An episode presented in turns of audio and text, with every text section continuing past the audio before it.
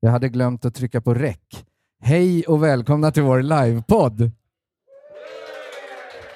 Hej och välkomna till podcasten om flickor, bilar och sport. Det är Tonys och min podcast som oftast håller till på Gullmarsplan hemma hos dig, Tony. Ja, precis. Hur är läget? Jo, men det är bra. Det, det känns bra. Ja, vi är ju på Bröderna Olsson Garlic and Shots på Folkungagatan som har blivit lite av ett andra vardagsrum för oss. Vi var här igår och planerade podden. Var vi? Ja. Eller? Jag tror det. ja. Det var kul. Ja. ja det var jättekul. Eh, vi har ju, jag har gjort en jättefin eh, vignett till vår podd. Är det någon som vill höra den?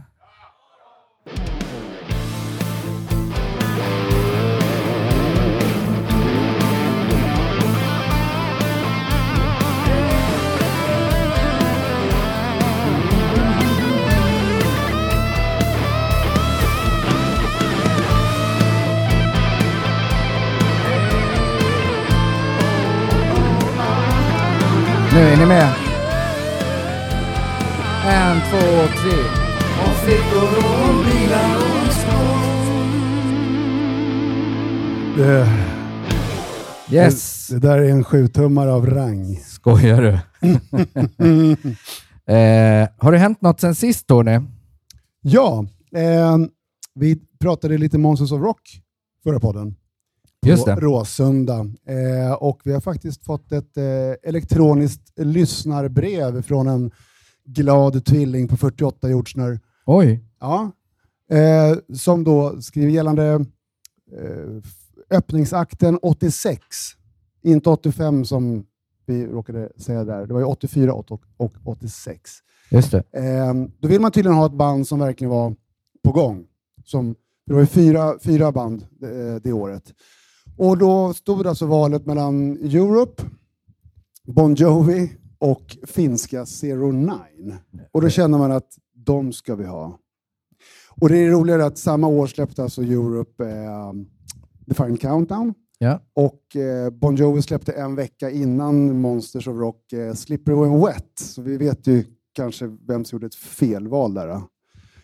Arrangören då. Ja, men jag tror att kanske Europe och Bon Jovi hade redan en form av marknadsplan där inte det här förbandsgiget passade in med tanke på vad som hände sen. Exakt, och utan Zero Nine hade vi aldrig fått höra Lights Out på Råsunda. Man Med sa- Zero Nine. med Ja. Zero Nine. Jag har inte hört den med Zero Nine och jag är nöjd faktiskt med Ja. det. Jag kan rekommendera albumet White Lines annars som släpptes 85 av Zero Nine. Bra platta. Tony, vi pratade ju i avsnittet om Chris Laney pratade vi om din eh, obsession för Rainbow-albumet Rising. Ja, precis. Hur många eh, va- varianter på vinyl, eller hur många utgåvor har du totalt? Ja, men jag, har, jag, eh, jag har 13 olika pressningar på vinyl. Okej. Eh, och så har jag två CD-utgåvor. Och så har jag en jugoslavisk originalkassett. Men det var något du inte hade, pratade vi om då. Vad, vad var det? Eh, Det här är från mig och Chris Laney. Tony fyllde år här ganska nyligen. Grattis på födelsedagen. Oj. Tack. Nej, men, nej, är det sant? Det är Rainbow Rising på 8-track, så nu får du köpa en eh, bil som har en 8-track-spelare. Fantastiskt! Åh jävlar vad grymt. Grattis! Ja, tack som fan. Jag gillar att det står på franska på baksidan också. Ja, men du ska inte börja lägga dig i Ja, detaljer. det är bra. här Det är, det är, Ja, det är, en, det är en kanadensisk Du ser att utgåva. den inte är ny och inplastad heller, utan att den har, Ja, den är helt magisk. den har varit med i någon eh, skeva i Kanada förmodligen. Ja, det kommer sitta fint bredvid min eh, Kanadapressning där hemma. Så. Precis, jag föreställer mig att du glasar in den med så här glas på båda sidorna som du har gjort med din signerade Black Rose. Ta med dig den nästa gång du träffar Blackmore. Eller vad hette han, sångaren? Ronny Romero. Ronny Romero kan ju signera den där. ja. Ett, jag och Tony är ju, gillar ju Lizzy och Lynott väldigt mycket. Vi har ju bland annat eh, gjort den här hyllningsgalan Kings Call sedan 2009.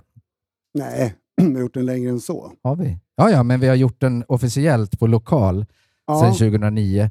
Men eh, jag började ju redan Just. året efter Phil dog, på 4 januari. Då var jag 17 år. Vi eh, köpte gin och vin, för det sjunger ju Phil att man ska ha när man hyllar sin idol i låten Kings Call. Och sen året efter så började vi hänga, för då hade en gemensam vän träffat dig och Alex på krogen och ni hade också blivit fulla 4 januari 87. Så sen 88 så har vi träffats det här datumet varje år. Och jag fyllde, fyllde alltid år dagen efter. Så 5 januari 88 så kom min mormor och morfar hem för att gratta mig på 18-årsdagen hemma i föräldrahemmet. Men jag kunde inte ta mig ur sängen tyvärr då. Så det, ja. Jag tycker det är fantastiskt att eh, du alltså varit bakis på din födelsedag i 33 års tid. ja, men det är verkligen så. Det, var, ja, det är hårt. Men eh, det känns som att någon måste ju ta det ansvaret också. faktiskt. Vi har ju en gäst. Vi har flera gäster idag och jag skulle vilja presentera den första gästen, eh, Per Olsson. Tackar, tackar. Vem är Per Olsson? Ja du, vem är jag? Ja, de som eh, finns i den svenska och kanske internationella Thin Lizzy-communityn vet kanske vem jag är. Eh, jag eh, har jobbat tätt med bandet och bandets återutgivningar de sista tio åren och varit djupt inblandad i den här nya boxen som kom ut igår och gjort stora delar av mixarna och restaureringsprocessen där. Jag har också varit djupt inblandad, i filmen som också premiär, eller premiär, premiärvisades igår i många städer i Sverige. Då, då. Eh, och jag är god vän med eh, i princip alla de forna Tin medlemmarna Eh, och ja, jag lärde känna eh, flera av dem redan 1976 när jag av en märklig anledning råkade prya nere hos Julius Malmström nere i Lund som drev konsertschemat på Olympen där. Och just den där perioden när jag pryade så råkade det falla sig så att Tin Lizzy spelade där. Och eh, Robbo som var med i bandet på den tiden, han var ju bara några få år äldre än mig. Så vi fick en connection där och sen så lärde jag känna de andra. Och sen höll vi kontakten i alla år och jag håller fortfarande kontakten än till denna dag. Ja, men vad roligt. Igår var ju ett speciellt datum. Stämmer. den 23 oktober. Och för då gick bland annat dokumentärfilmen upp, som vi kan prata om lite senare. Och det släpptes en jättestor box. Korrekt. Och idag är det också julafton. Det är liksom allt händer på samma gång. För idag släpptes Chinatown i en sån Record, Record Store Day-utgåva. Likadant som förra året med Black Rose. Med, det är en dubbel, ett dubbelalbum med hela vanliga skivan och sen ett helt album till med demotejper av samtliga låtar. Inte det- riktigt samtliga låtar, det fanns inte, men i stort sett alla låtar. Men varför, varför släppte så mycket grejer just nu? Ja, det är en bra fråga. Eh, det har ju varit ganska många projekt på gång under många år. Eh, om vi tar den här boxen som nu äntligen kom ut så har ju den faktiskt, den har vi arbetat på i tio år. Eh, och det har varit himlens alla olika hinder på vägen för att få ut den här. Eh, bland annat olika upphovsrättsbitar och licensrättigheter och eh, olika parter som vill ha olika bra betalt för att släppa ifrån sig material som vi kunde använda på boxen och så vidare. Eh, så att det har gått, det har varit en en berg och dalbana där man periodvis har känt att ah, fan, det blir nog inget. Och sen så har det hänt något och så har det varit på igen. Och så, här. och så att, jag kan säga att det mest intensiva arbetet har skett de sista fyra åren. Eh, då släppte allt. Då, var det liksom, då hade vi tillgång till alla de tejper och multitrackar och alltihop det vi behövde för att börja jobba på mixar och restaurering och de här bitarna. Och sen så, men sen så har det också varit ett pusselläggande då, därför att mängden material vi har haft att tillgå har ju varit så enorm.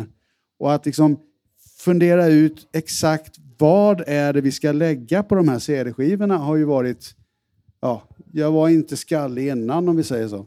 Utan, eh, och det har varit många som har haft åsikter och vi har ju haft killarna i bandet har ju varit med och haft sina åsikter också. Jag har ju varit i tät dialog med såväl Brian Downey som Brian Robertson och, och, Och den som har varit mest involverad i, i processen att välja låtar har ju varit Scott Gorham. Då, då. Jag minns när vi hade Brian Downey som gäst på Kings Call. Då repade vi med honom dagen innan och sen satte sig han i bilen med dig och åkte hem till dig och lyssnade igenom det material du hade då. Ja, det stämmer. Vi satt en hel kväll och gick igenom lite av de mixarna jag hade gjort och funderade lite över vad, vad han kände var relevant och mindre relevant och sådär och ha med på boxen och hade en riktigt trevlig kväll. Var det något speciellt han reagerade på eller hur, hur liksom? Ja, det som var kul var att han, om man då ska vara lite, lite självcentrerad, så det som jag tyckte var kul det var att han var imponerad hur bra mixarna lät. Nej, men generellt så tyckte han han var imponerad över att materialet fortfarande lät så bra efter att ha förvarats på de här banden i mindre än perfekta miljöer under så många år. Eh, vet man lite grann om, om den här typen av band som man spelar in på en studio så, så, så eh, känner man kanske till att det finns ett, ett fenomen som gör att banden förstörs över tid. Därför att man någon gång på eh, 70-talet ändrade formulan för hur man gör de här eh, studiokvalitetsbanden och började använda ett nytt lim som håller fast de här magnetiska partiklarna som ska läggas på plats när man spelar in. Det här limmet visade sig att det sög upp fukt över tid och när det suger upp fukt då blir limmet plötsligt kladdigt igen. Ja. Och när man stoppar in de här banden då i sin studiobandspelare då blir det bara en stor kläggig massa och banden förstörs. Då blir det som att bre en smörkniv över en Vasaknäcke. Yes. Och så bara... Eh, och eh, eh, därför behöver man göra en ganska avancerad process som man kallar för att baka tejperna. Man måste alltså ha dem i en ugn på en väldigt specifik temperatur under ett visst antal timmar och man måste ta prover och se att de är tillräckligt torra innan man kan lägga dem på en bandspelare. Och då går det att spela av dem under några dagar. Sen har de sugit upp fukt igen. Ja. Eh, jag som en idiot, du säger ugn, eh, då vill jag se bilden framför mig. Står du hemma då i köket, förkläde ja. på? Så och, är det. Ja, men, det är hur, inte, men man hur många kan grader, hur länge ja, och hur nej, alltså mäter man? Eh, man kan ju inte lita på, på, på temperaturmätaren på ugnen, för den är ju, när man kommer ner i så låga temperaturer som det här är, så är det väldigt stora avvikelser. Alltså man, man brukar säga att eh, det ska pendla någonstans mellan 45 och 50 grader de ska ligga. Och sen tiden de ska ligga i ugnen beror lite grann på om det är en kvarttumstejp eller halvtumstejp eller tvåtumstejp då, va? och hur stor den är. Så att det kan vara allt ifrån sex timmar för de minsta tejperna till ett dygn för en tvåtums rullbandstejp. Om man då eh, funderar över att jag sa just att det kan ta upp till 24 timmar att baka en sån här tejp innan man kan spela den. Om vi då har i bakhuvudet att antalet sådana här tejper jag har jobbat med hemma ligger mellan 250 och 300 tejper då kan ni räkna ut själva hur lång tid det tar att bara baka de här tejperna. Just det här med att se till att det är rätt temperatur. Man får ju ha en separat eh, temperaturmätare som alltså har en, en sensor inne i ugnen med en temperaturgivare ja. utanför och, liksom, och kolla den hela tiden så det inte sticker Just iväg. Du nämnde att det, det är eh, ett av problemen har varit den enorma mängden material. Var det något specifikt tillfälle i tid när någon lucka öppnades? Ja, det var det ju mängden material bara pang. Vi, vi minns ju den här artikeln, eller den här nyheten som blåstes upp för fem, sex år sedan. Ja, det är ännu längre sedan. 700. Det är faktiskt ja, men det, 2012. Den ju, men den har återkommit i ja. media att nu 700 outgivna låtar. Nej, men det finns ju en, en, en, en, historia kring det där, där en jättestor mängd band plötsligt blev tillgängliga. Eh, och bakgrundshistorien till det är ju att eh, Eh, när Philip Lynott dog, eh, han hade ju ett hus i, i Kew Gardens i Richmond utanför London. Eh, han hade ett litet utrymme innanför sitt sovrum där han förvarade sina band. Och eh, vid, när han dog så låg han ju i skilsmässa med sin fru. Så att de var ju allt annat än vänner. Och eh, när han då dog så tillföll ju tillgångarna henne och deras gemensamma barn. Och, och eh, Caroline som hon hon var ju mest mån om att bara tömma huset så fort som möjligt så hon kunde sälja det och få in pengarna. Och, och eh, hade för plan att slänga alla de här tejperna. De skulle gå på tippen helt enkelt. Och så fanns det en kille där som brukade hänga runt det där huset som heter Paul Major. Som då eh, säger till henne, för hon hade tydligen ont om tid också, sa att Nej, men åk hem du, jag kan ta hand om och se till att de här tejperna kommer till tippen. Yeah right. Eh, han tog hand om de där tejperna, men han hade ju ingen kunskap om hur man använder och spelar sådana här tejper. Så han har ju då haft dem förvarade i en himla massa år. Vid några få, staka, få, få, få tillfällen har han ju då haft någon som har hjälpt honom att föra över lite tejper. Och så har det då dykt upp några dåliga kopior på, på olika bootlegs och sådana här saker. Men det är bara en bråkdel av allt det här materialet. Vi som är lyssnördar känner ju till en CD-samling som hette The Man and His Music, vol 1 till Sex. sex. Sex, sen fanns det en icke...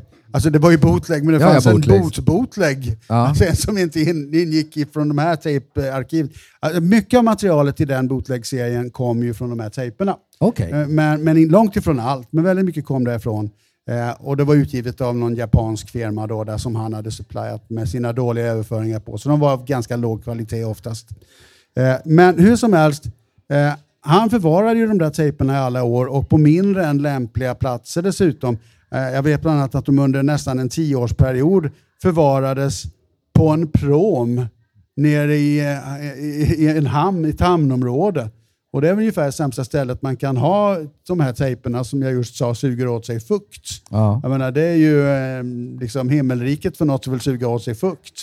ja. Så, så att, hur, det var många turer där och, och jag tillsammans med en av, av mina medarbetare med den här, på den här boxen, en kille som heter Nick Sharp, eh, vi, vi fick kontakt med den här killen och framförallt Nick Sharp förhandlade med honom eh, om att eh, rädda de här tejperna kort sagt. Vi fick honom förstå att de här tejperna skulle förstöras för alltid Vänta om lite. ingenting gjordes. Så att, eh, eh, lång historia kort. Eh, vi kom överens om att jag tar över tejperna eh, och eh, till att de eh, inte förstörs mer än vad de redan var.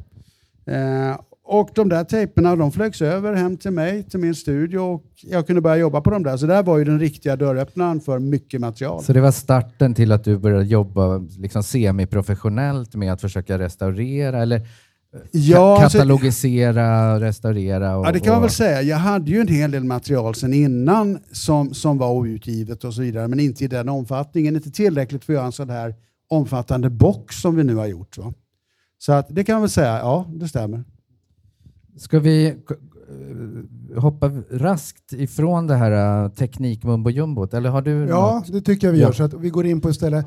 Under det här året du bakade tejperna, vad åt du för mat? Jag är ju vegetarian så att eh, det var väl eh, skillnaden var väl att man övergick från fast vegetarisk föda till flytande vegetarisk föda. Då, då. Och ingen pommes frites. Absolut inte. Och inget det bröd var, bak det var heller? naturdiet medelst eh, sån här tetrapack. Här har jag, jag har eh, playlisten här framför mig. Om du fick välja en låt här som, där du fortfarande känner wow, rysningar. Ja, det är ju så väldigt många. Jag menar, Ja. Den här boxen innehåller 99 spår varav 73 aldrig varit utgivna Ja. förut. Så att det är ju ganska omfattande. Men, och, och man har ju suttit med det där dag och natt nu. Då. Men, men Men om vi ska Om- spela man- upp någon för snutt här för publiken Ja, här. tycker- För att, om man ska spela något som kan vara lite kul för den lite bredare massan som kanske inte är så djupt eh, insatta i Thin Lizzy då, då, så finns ju alltid en låt som i princip alla har hört och det är The Boys Are Back In Town. just det. Där när jag satt och jobbade med den multitrack-tejpen upptäckte att det fanns ju ett sångspår som de inte hade använt. Där texten och sångtagningen var helt annorlunda mot den version vi alla känner.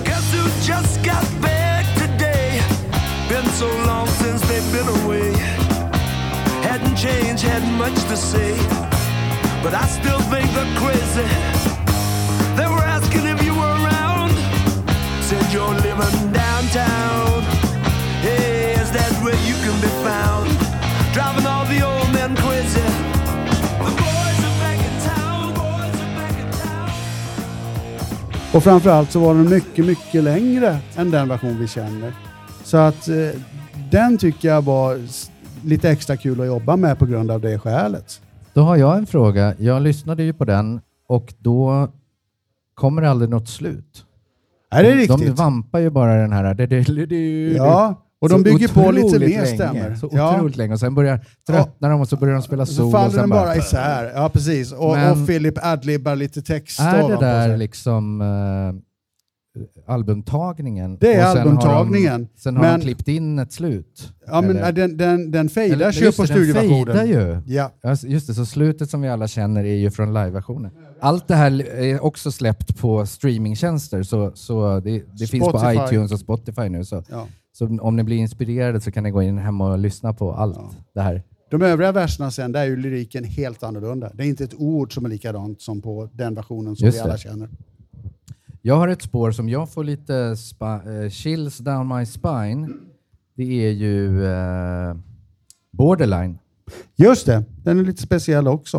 Och det finns en historia kring den. Låt höra.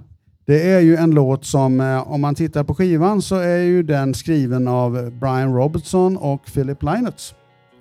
Eh, från början så, så är det, alltså det är ju så att Brian Robertson skrev ju musiken och han skrev också text till den.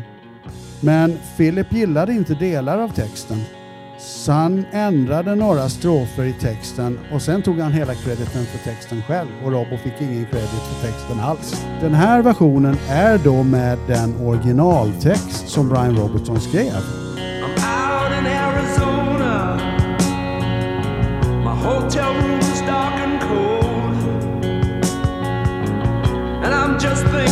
I'm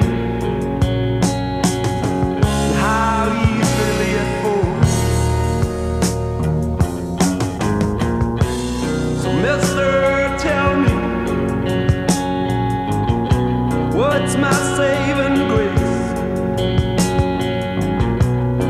The backroom boys are telling me I'm a borderline case.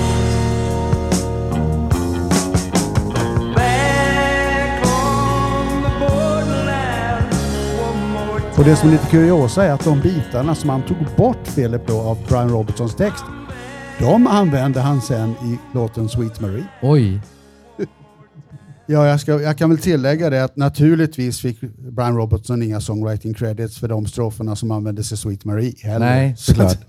Men, inte. men på den här utgåvan Så har han fått credits, Då? ja. Ja, vad bra.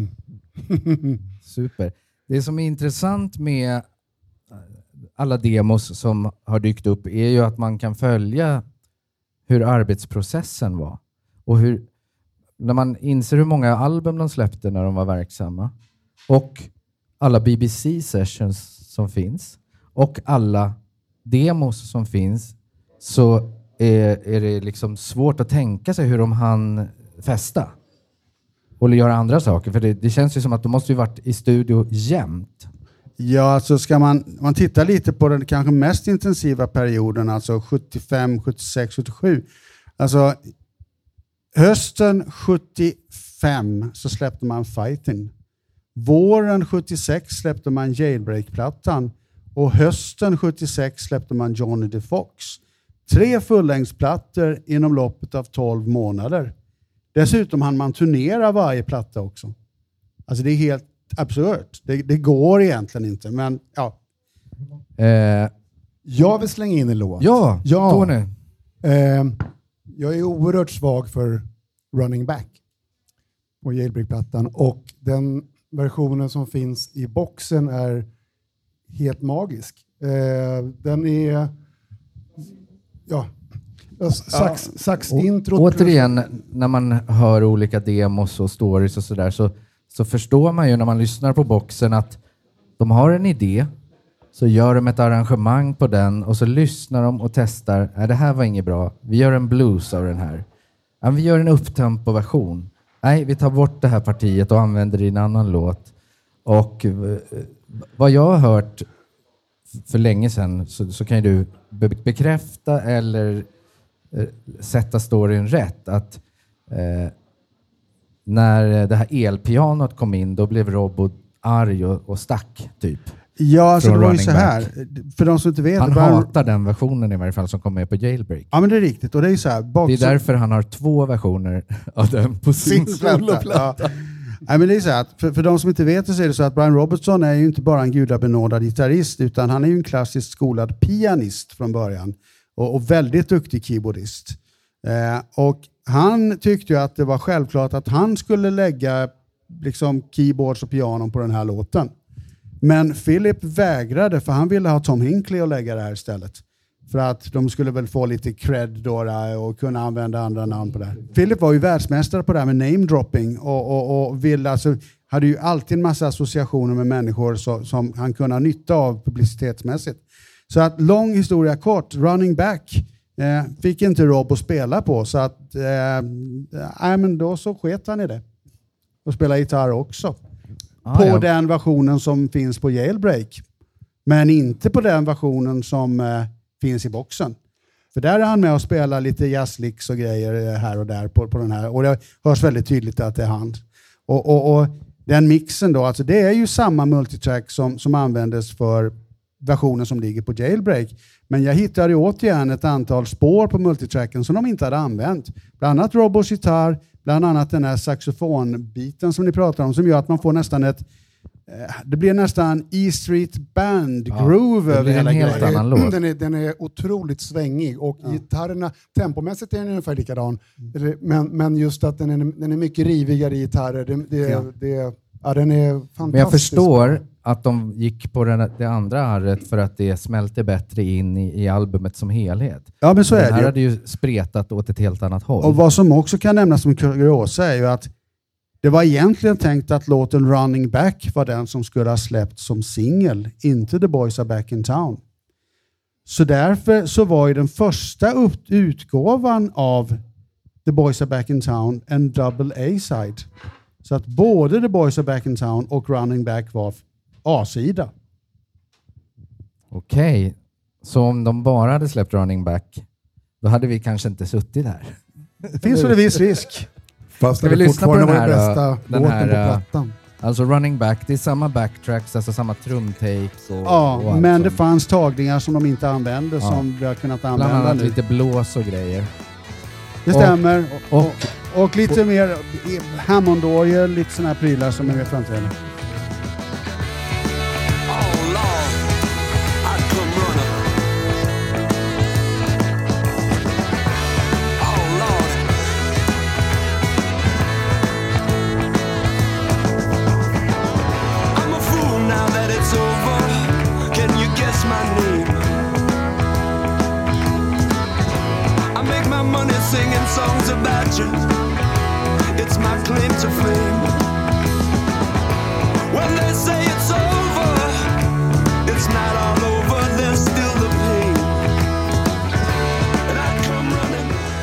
Sen det där att man hör hur låtar växer fram. Eh, jag lyssnar ju på, det är tio låtar med på den här boxen ifrån irländsk radio. Något liknande BBC Sessions, att de har fått tillgång till en studio och en ljudtekniker där och så har de spelat in. Och de, om jag förstått rätt, är typ ocirkulerade. Ja, de har aldrig varit ute förut. De har funnits i ett arkiv hos RTI på Irland. Och möjligen att någon har spelat in dem på någon rutten rullbandare när de sändes. Om de någon ens har gång. Ja, vi vet inte ens om de har sänts om vi ska vara allvarliga. Utan, eh, vi fick nys om dem där och det var en av de mer utmanande eh, äventyren att få loss till boxen. Men vi är jättetacksamma att det löste sig till slut. För jag älskar ju versioner av låtarna. Om man lyssnar på uh, Shades of Blue Orphanage-plattan så är mm. den ganska lamt producerad. Det är liksom ingen dist och sen är det liksom korus på allt och ingenting som sticker ut. Men här är det liksom fast gitarr. Ja, det är råare. Det är mer liksom driv och tryck. Sen fastnade jag för en, inte världens bästa låt, men den heter 1969 Rock. Stämmer, med tema, eller ledmotivet till Doctor Who i början. Är det? Ja, där dessutom Philip då läser textraderna till The Hero and the Madman som sedermera kom att bli en låt på Vagabonds of the Western World-plattan 73. Philip var ju mästare på att återanvända saker. Uh, han hade ju sina små anteckningsböcker där han skrev ner sin lyrik som han alltid hade med sig. Och, och, och uh, det kunde dyka upp, alltså det, det, kunde dyka upp saker tio år senare som hade dykt upp på någon demo i tidigt skede som man inte tyckte passade då. Men sen så funkade det eh, på någon annan grej. Va? Det mest, alltså, för oss som är lite mer Die Hard-fans så finns det ju en, en väldigt speciell sån här grej. Som är, han var ju med innan han bildade Tin Lizzy, så han var med i ett band som kallades för The Orphanage. De spelade in lite demotaper 68 i en studio i Dublin som heter Trent Studios som dök upp för några år sedan. Eh, och där finns det en låt där han sjunger en, en textrad som eh, är, jag kanske inte säger orden exakt rätt, men I have often wondered what it likes to have a friend, someone who is li just like you, on whom I could depend. Uh, den textstrofen dyker sen upp på en av de absolut sista demorna han gjorde innan han dog. Uh, en låt som heter One Wish. Så den fanns med honom alltså från 68 till strax innan han gick bort. Ska vi lyssna på 1979 Rock? Det är en Ja. originallåt. Den har aldrig varit utgiven Ja, tidigare. men det är en Lisse-låt. Ja, det är en liksom. Lisse-låt. cover. Och den har funnits på jättedåliga liveinspelningar eh, med jättemycket brus i viss cirkulation tidigare, men aldrig inspelat i en studio. Och det gulliga är ju att de gör påor till låtarna. Just det. Allihopa. Hello there, I'm Eric Bell out of Thin Lizzy. The first number we're going to play tonight is 1969 Rock. I hope you really dig it.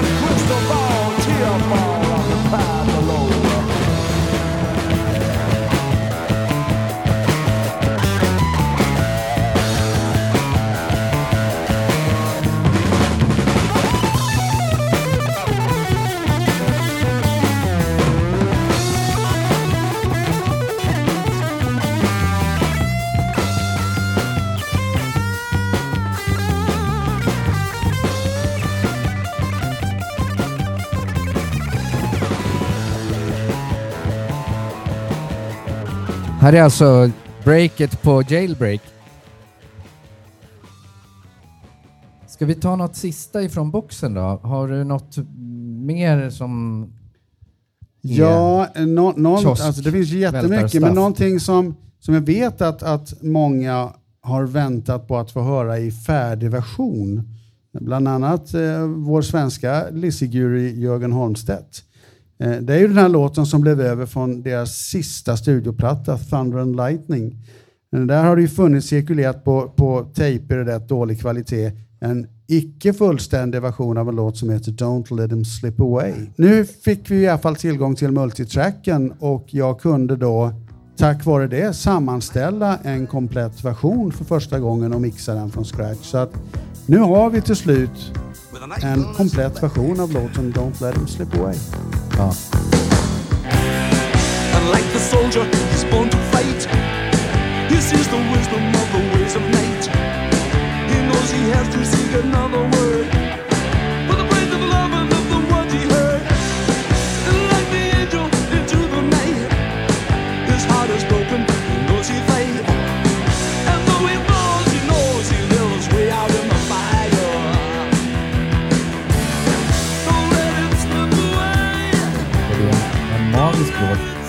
Den, håller sån... eh, Man får såna Renegade-vibbar av låten. Jag förstår att den inte passade in i Thunder and Lightning.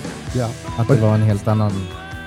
Vad som kan There vara... was a new sheriff in town. Ja, och dessutom kan det ju nämnas då att eh, den här låten spelades in innan John Sykes kom in.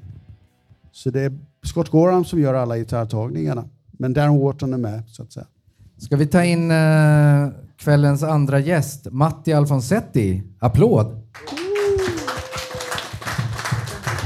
Hej Matti, hur är läget? Jo tack och hej. Eh, tack det är bra. Det är fint Ja. och det är härligt att sitta här och lyssna på alla de här fantastiska storiesarna som vi får höra nu. Ja, det blir inte nördigare än så här när det Nej, gäller Lizzy nej faktiskt. det, det köper jag. Men, Vi har men, slagit eh, i, i nerd bottom, Ja, det det, är underbart. Härligt. Matti, som ni alla vet, eh, säkert alla som är här, har ju varit gäst på Kings Call några gånger. Vad eh, fick dig att börja lyssna på Lizzy? Eller när började det liksom för dig? Ja, men alltså det, det, det är ju sent 70-tal liksom. Det- Det var ju som en, vad ska man säga? Jag, tror, jag minns inte exakt. Jag har för mig att det var någon polare som hade, vad kan det ha varit? Bad Reputation-plattan möjligtvis, tror jag. Som man liksom, när jag hörde den första gången, eller när jag hörde Lizzie första gången, spelade egentligen ingen roll vad det var för någonting jag hörde första gången, så var det direkt någonting som slog an så här. Wow, vad är det här? Och Phils röst, eller hans berättarstil liksom. Som faktiskt, den går så här rakt igenom på något vis. Ehm, ja, så att eh, då var jag liksom fast redan då. Eh, efter så här en låt, en gång på någon, hemma hos någon, du vet, bara sådär, det bara liksom, mm, det bara fanns kvar. Hade du själv börjat eh, sjunga och spela då? Ja, du, jo, i viss mån hade jag det. Jag spelade bas på den tiden. Eh, trummor och bas liksom. Ja. Och var, var sådär ganska... Visste inte riktigt vad jag höll på med, men ja, jag, jag kallar mig nog själv för basist på den tiden tror jag. Eller samma år som Phil dog, då gjorde ju några massa svenska musiker en sån tribute på Café Opera, eller vad, vad fan det nu var. Mm. Jag vet att det var Tommy Nilsson, Jon Norum. Var du med där? Jag var med där. Bra, jag var, jag var för liten för att komma in. Så, Ah. så berätta allt. Verkligen.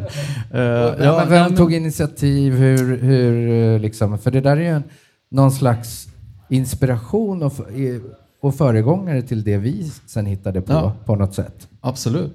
Jo, men eh, om jag minns rätt så var det PJ Jägerhult, som han heter, som är som basist då, som spelar med Attack, om ni minns det.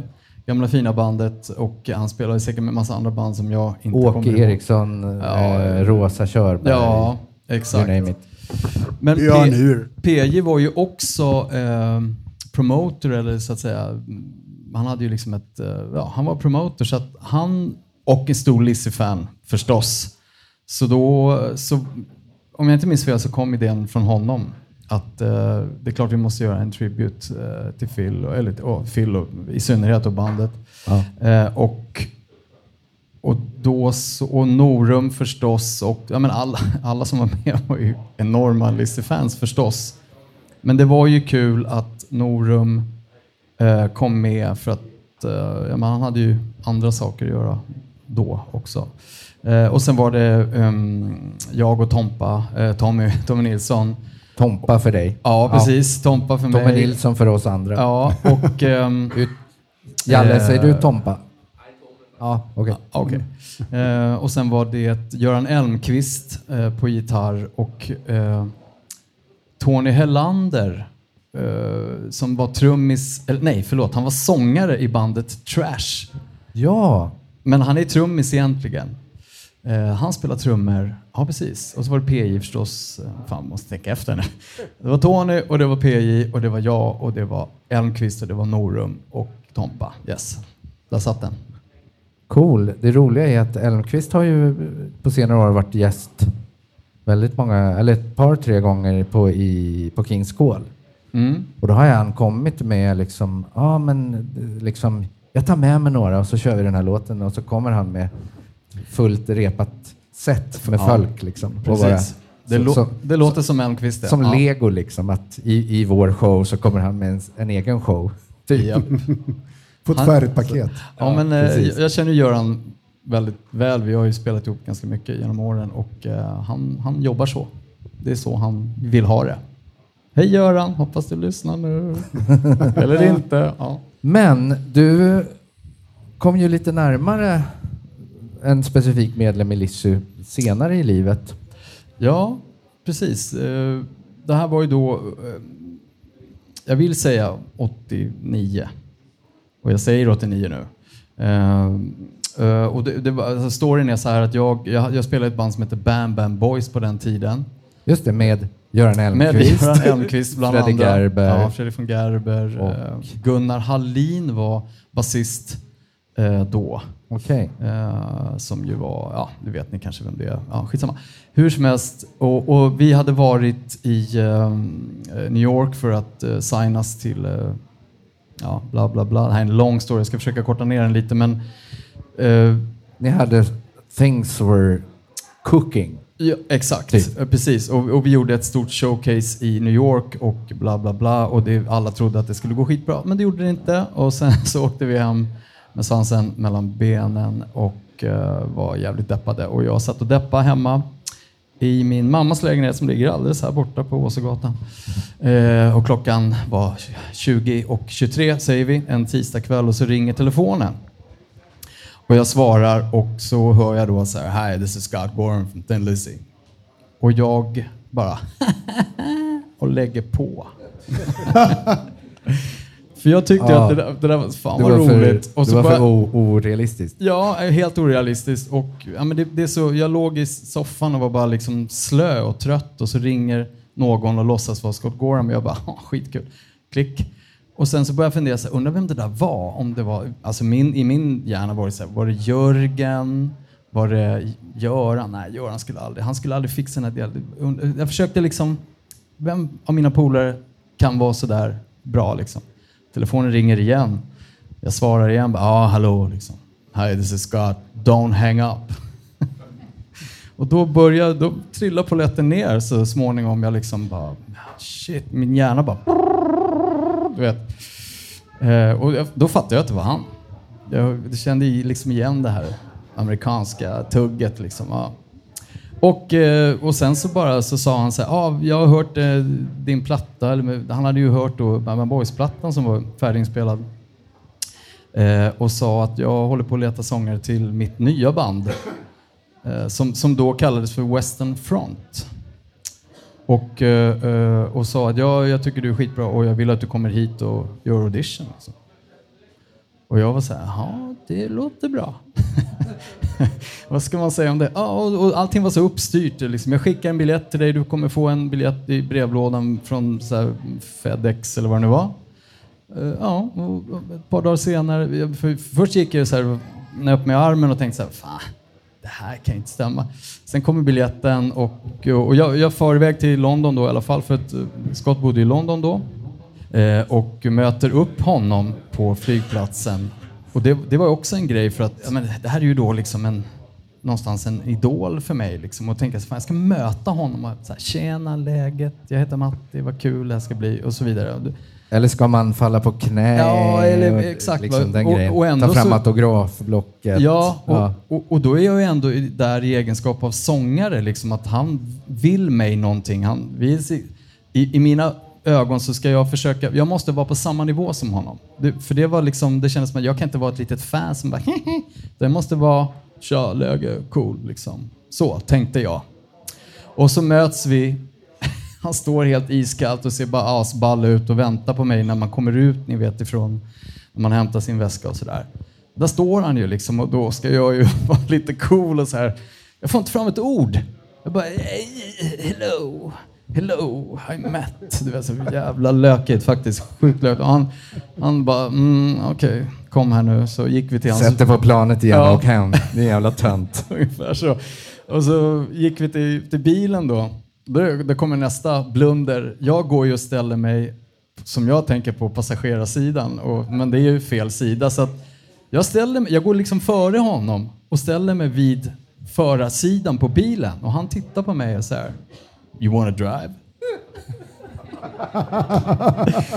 Och jag är ändå bara, oh, oh, sorry, sorry, oh yes, I see, yes, eh, on the other side, oh, ha, ha, ha. Det är så här, det bara, I mitt huvud tänker jag så här, Matti skärp dig, vad fan håller du på med? Liksom.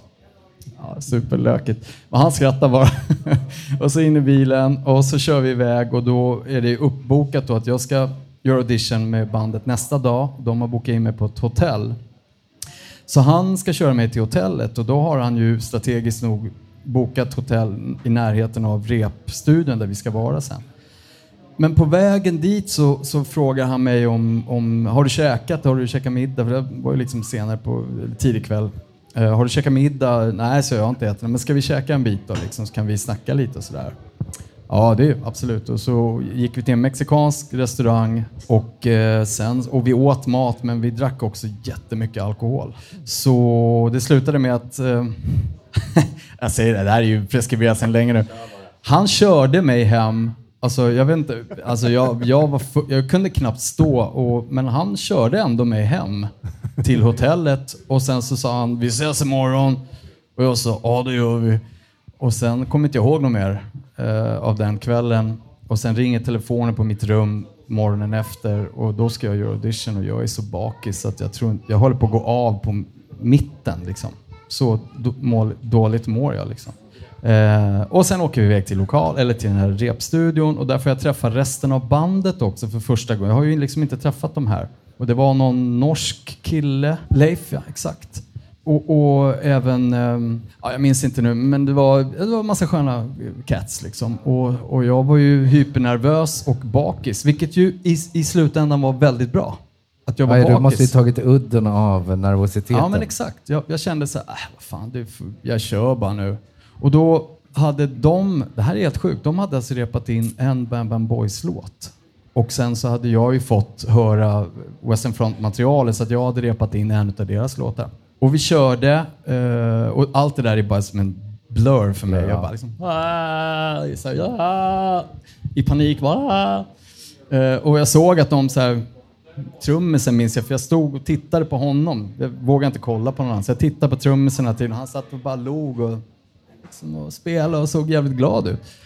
Eh, och sen när vi var klara så var det så här som alla liksom, jaha, ja men då så, då, fan vad kul, då, då har vi ett band.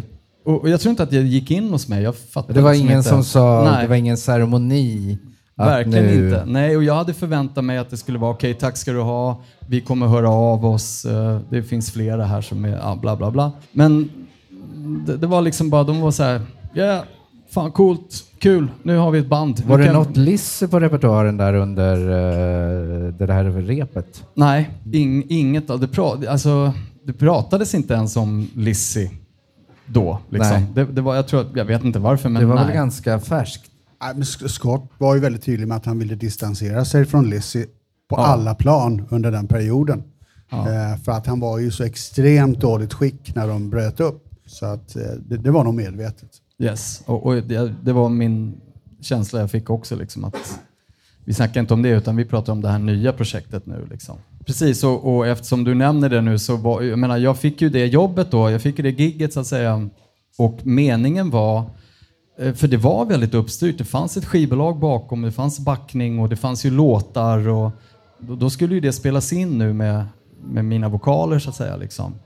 Eh, så att de, de sa ju att du, du, du får stanna kvar här nu så kommer vi börja jobba liksom på en gång. Och så att, ja, vi fick ringa hem och ja, fan, jag kommer bli kvar här ett tag. Liksom. Och sen var jag kvar på hotellet och sen tog det inte många dagar. Alltså, jag, nu minns inte jag exakt, men vi säger att det var två, tre dagar som jag var där.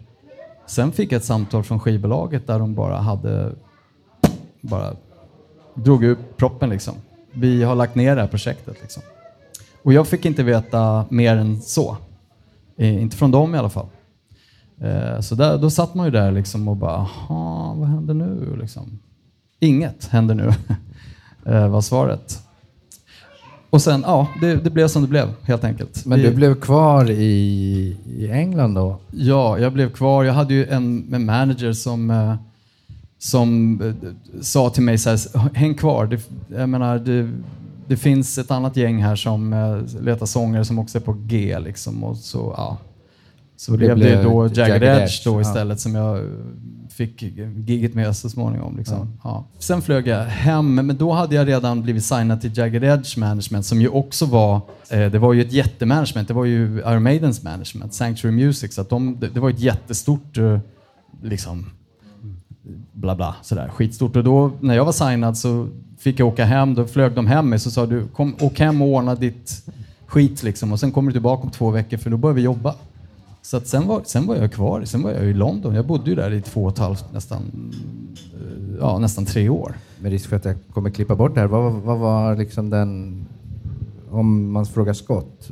Vad är vad orsaken Jag tror till inte att de- Scott skulle säga varför det blev som det blev. Nej, Men, men, men eh, den officiella storyn är ju att när Lizzie bröt upp så la Scott in sig på rehab för att bli clean. Och efter ett år var han clean. Men det var han inte. Han var inte i skick helt enkelt att driva ett band. nej, så det blev förmodligen en sväng till Ja. och lite sådana saker. Ja. Men, Jag kan, ju- jag kan faktiskt bekräfta det, för jag fick ju veta det sen, att det var ju det som var anledningen till att det här inte blev av. Att han var tvungen att, att rehab, så att säga, igen. Liksom. Ja. Men då undrar jag, eh, du hörde inte något mer ifrån dem gällande, för att sen, sen så bildade ju Scott 21 Guns med flera av de medlemmarna som var Yes, i det bandet du precis. var, var över med. Men då var det han, Tommy Laverdi på, på sång. Eh, exakt. Men, men du vart inte erbjuden gigget igen så att säga? Nej, men då, då var jag med Jagged Edge då, då, då Ah, höll jag okej. på. Men en annan grej är ju då att efter no, något år eller så när jag var liksom igång med, med- med, med Jagged Edge och, och att Scott då hade åter, liksom, återhämtat sig, om vi säger, och kommit tillbaka, så köpte jag en lägenhet i Putney i sydvästra London. Eh, och eh, köpte den lägenheten och sen så går jag ut en morgon i trädgården och så tittar jag lite till vänster några, några trädgårdar ner och där står Scott Gorham och tittar på mig och bara Tja! Och jag bara Tja! Helt, ja, det är helt sjukt. Då är vi grannar istället. Och alltså helt vansinnigt. Så, att, så vi hängde lite. Jag jobbar ju rätt mycket då med, med dem och han höll ju på med sitt liksom. Men vi hängde, gick till puben ibland och spelade fotboll. Gjorde vi någon gång faktiskt, kommer jag ihåg nu. Precis när jag säger det. Vi, vi spelade fotboll, fan vad sjukt. I något så här korpenlag, kommer jag ihåg. Alltså så här regelbundet. Nej, nej, bara en gång Ah, ja. liksom. Men, men jag kom, precis nu kom jag på det. Fan vad sjukt. Eh, ja, så, så blev vi grannar liksom. Vem var bäst på fotboll av dig Ja, Scott? det var nog jag faktiskt. Jag, s- fan, det är lätt för mig att säga nu, men, Ja, ja, men det om han jag. hade plockat upp bollen och sprungit med den så hade ja, han men- vunnit. Exakt. Ja, men, ja, fan vad märkligt. Ja, roligt. Vad gör du nu? Just nu, eller liksom...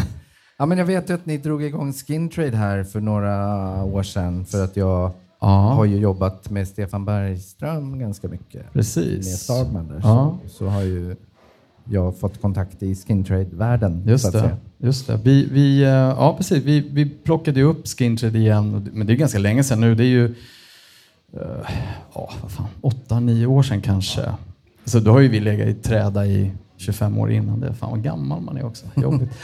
Eh, men och så, ja, precis, så vi har plockat upp det och vi, vi släppte ju en, en platta nyligen, ganska nyligen. Eh, och sen, ja, sen, som alla vet så är det ju speciella tider nu så att det, det händer ju inte jättemycket förstås. När man får göra armhävningar på Facebook. Det, ja, det kan man roa sig med.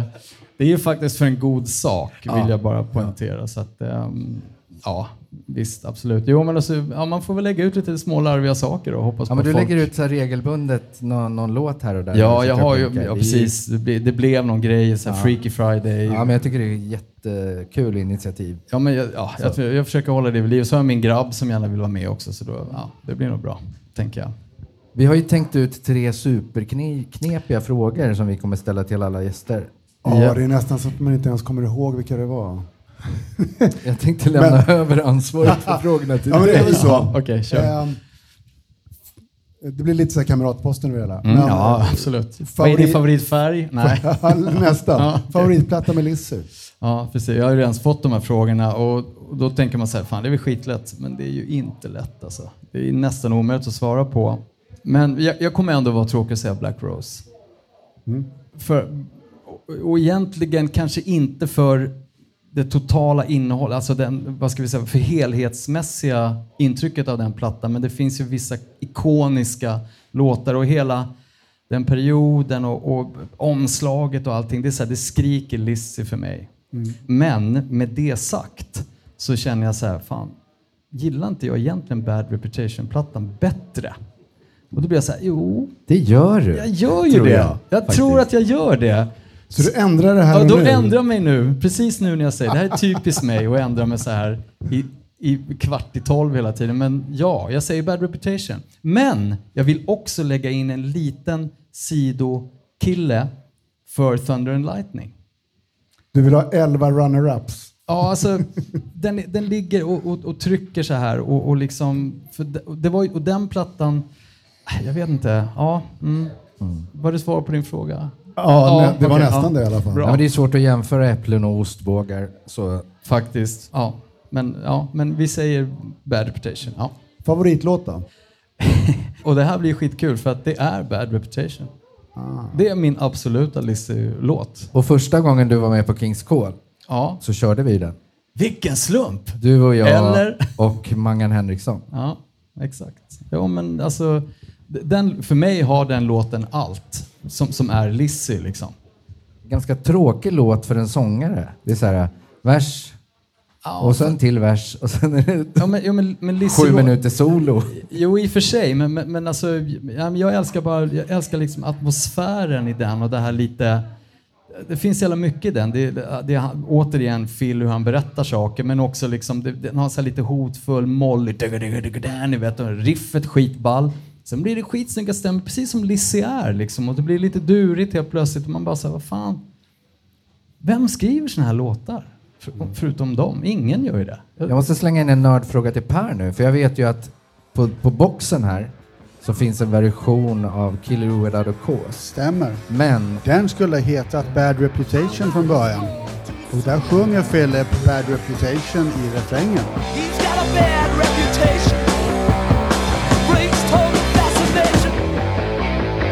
Låten Bad Reputation kom till i sista stund när de gjorde plattan. Så att, Ah, ja. Och då gjorde man om texten eh, på Kill Without a Cause.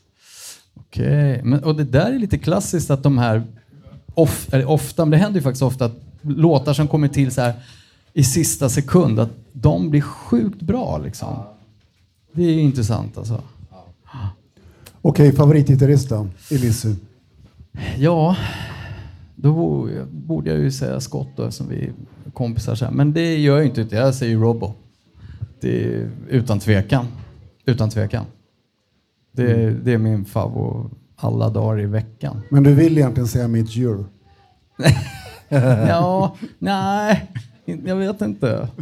Han är du, duktig är han med. Matte, du var ju iväg och sprang lite, men om du sträcker ut din vänsterhand Ja. bortanför Jockes Acke-fodral Ja.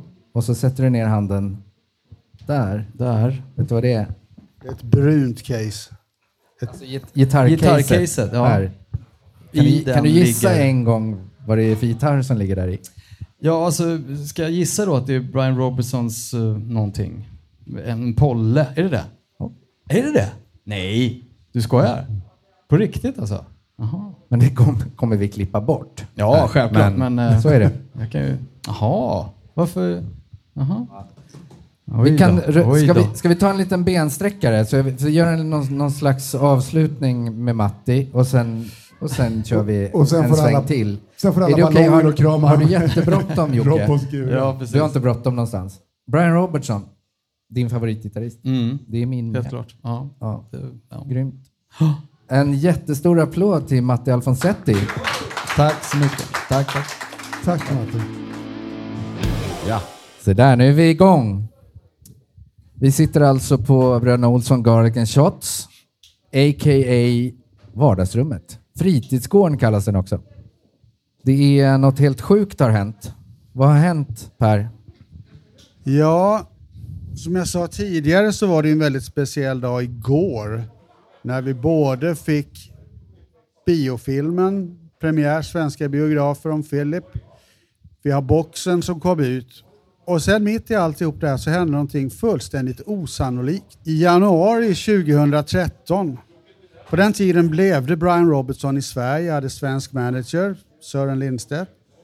Eh, Lindberg, förlåt. Eh, och eh, på grund av olyckliga omständigheter så blev då hans favorit Gibson Les Paul-gitarr stulen. Eh, det här är alltså, vi pratar om gitarren som han fick av managementet när han blev medlem i Thin Lizzy. Han och Scott fick varsin likadan. Robbo modifierade sin med lite ballare mickar och sådana här saker. Och den där följde honom genom hela karriären och var hans absoluta favoritgitarr. Han kallade den för The Old Bitch. Och den blev alltså stulen eh, här i Sverige och gick helt upp i rök. Vi var många som försökte leta efter den här med liksom verkligen dammsög alla online-annonser som fanns. Pratade med alla musikaffärer om någon hade kommit in och erbjudit att sälja den och så här. Ingenting. Tomt. Inte ett ljud. Igår plötsligt i ett gitarrforum dyker det upp tre bilder. Och så är det en kille som frågar, kan det här vara en Les Paul från 1972? Och det är ju genast ett antal personer då som säger, vad fan det där ser ut som Brian Robertsons gamla Old Bitch. Den är väldigt identifierbar för den är sliten på ett väldigt tydligt och speciellt sätt. För Brian Robertson hade alltid väldigt tunga armband på sin högra hand som gjorde att det blev avskavd lack på ett väldigt karaktäristiskt sätt. Och jag blev kontaktad om det där eh, för att höra, kan det här vara Robos gitarr? Och jag såg ju direkt, ja det är det. För vi har haft en flera gånger och, och skruvat och meckat och haft oss med den där gitarren. Sen där kände jag igen direkt. Och ett intensivt detektivarbete startade ju då med att få tag i den här annonsören då. då. För att den här killen som har lagt upp på det här Facebook-forumet, han hade ju bara tagit en screenshot från ett annons, en annonsgrupp på Facebook. Vi visste ju varken vem, vem annonsören var eller vilken, vilken annonsgrupp det var. Så att, men vi lyckades i alla fall tracka ner den här killen som hade lämnat in bilderna och frågat vad det var. Han fick vi prata med och förklara vad det här var för gitarr och få honom till att bli eh, någon sorts bulvan åt oss och kontakta säljaren. Eh, och, eh, många turer, jag ska inte uttråka ut er med det här, men, men det var inte helt lätt att komma över den här gitarren och det var mycket hysch och det var mycket eh, samtal som gick fram och tillbaks mellan mig och Brian Robertson och mig och en massa andra människor igår kväll och i natt. Och till slut klockan bokstavligen fem i två idag så kom gitarren in här och vi För har, nu ungefär den. två timmar sedan. vi har nu alltså fått tillbaks Brian Robertsons gitarr och efter helgen så går den till England tillbaks där den hör hemma. Och det är bara sånt som händer i podcasten om flickor, bilar och sport.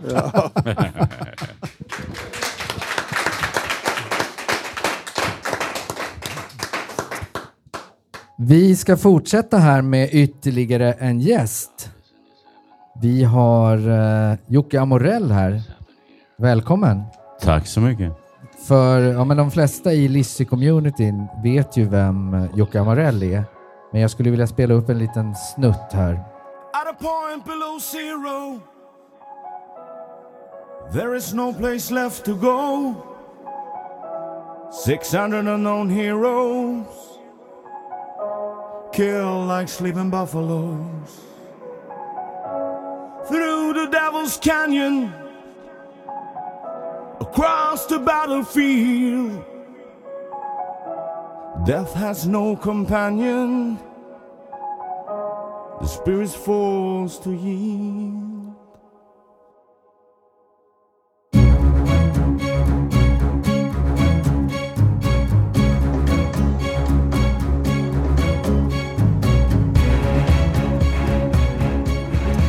Ja, det är så mäktigt Jocke, jag får fortfarande gåshud varje Jag gång. med. Varje gång jag hör den. Vi har även varit med och framfört det där live. Ja. Och det var, ja, Det var en mysig kväll. Men eh, hur började det för dig? Alltså det började Alltså, ju nog med min, min gamla vapendragare Håkan som är min bästa kompis sen kanske 11-12 års ålder. Hans storebrorsa tror jag var väl den som spelade upp det här för oss för första gången. Alltså Håkan Granat som är den tredje musketören mm, tillsammans med Tony och mig som gör Kings Call eh, Ja, precis. eh, hyllningskonserten. Nej, men det var ju så det började. Eh, och ja, lite på den vägen gjorde det också att när man väl såg Lizzy för första gången så det var då man bestämde sig för att nu det här med gitarr och sång och, och rockstjärnegrejen, det, det är nog vägen vi ska gå. Jag tror att det är ganska många som har liksom sett Phil och imponerats av Phil och bestämt sig att honom vill jag vara. Exakt, för en liten kille från en, en, för, en sån här miljonprogramsförort i, i Sundbyberg och komma in och se en sån där konsert. Det går inte att beskriva vilken, vilken planet det var på. Så att det är klart att det blir en, eh, ja, det vart en, en drömsk situation som man skulle vilja uppleva själv. Men en parentes är ju att din mamma var ju liksom 60-talets Felinat i Ja. Sverige. Ja, hon var med och startade den första eh, ska man säga, tjejpopgruppen på 60-talet. Vad heter de? Plommons. Legendariskt. Ja, det var legendariskt. Ja. De håller på än idag. Det är Faktiskt. hårt. Nej, sen när jag väl bestämde mig för att hålla på med musik så har jag gjort det sen dess. Sen kanske 18 års ålder så har jag livnärt mig på musik i olika former. Och eh, alltid haft liksom Lizzy som en, en, en grund. Det finns ju ett avtryck. Eh, Måndagsbörsen var ju och filmade på eh, Hovet 80... 82 var det. Mm. Och Staffan Schmidt går ju längst eh, front row med sin mikrofon och Där Håkan och jag står. Ja. ja, där Håkan och du står och frågar varför är Lizzy så bra? Minns du vad du svarade? Ja, jag vet precis vad jag sa. Jag varit så chockad när det kommer en kamera. Så man är, vad var jag? 14, 13, 14. Jag vet inte. De är bara så jävla bra. Ja, men det är väl ett skitbra svar. Ja. Och Håkan som står efter dig, Ja. han... Han fann sig bättre än vad jag Ja, gjorde. men hans hjärna har ju fått två, Några sekunder två till, sekunder ja, precis, till. ja. Och, och det är Håkan som säger bra sound och bra gitarrister. det var viktigt. Bra sound och bra gitarrister. Går att hitta på Youtube det klippet. Ja. Hur kändes det när, när det dök upp på tv då? Alltså, det, det är ju på den tiden när det var eh, DDR-TV, när det fanns liksom en kanal eller två kanaler och Precis. det var, alla tittade på det här.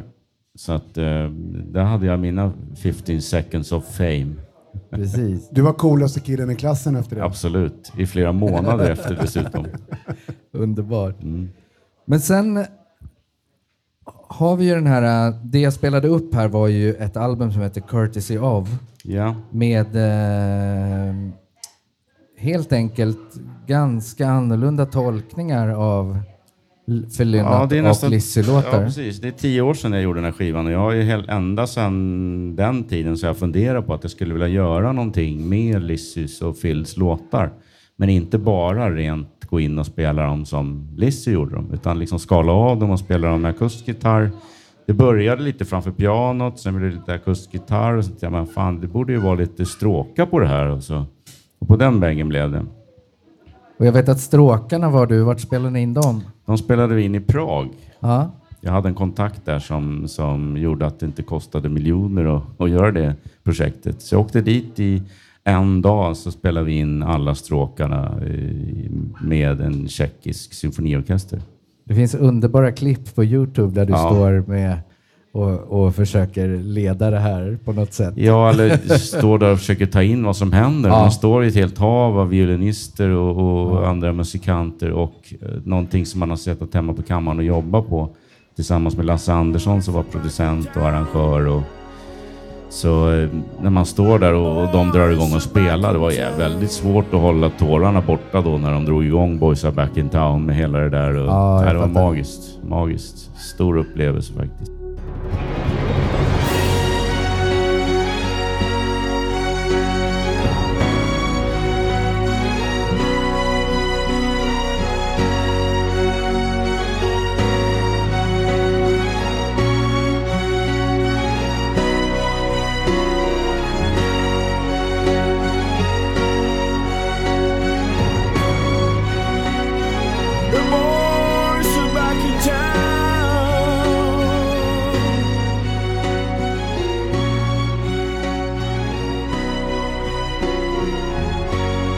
Men du, har du gitarren med dig? Absolut. Vill du riva av en låt? Självklart. Jocke Amorell.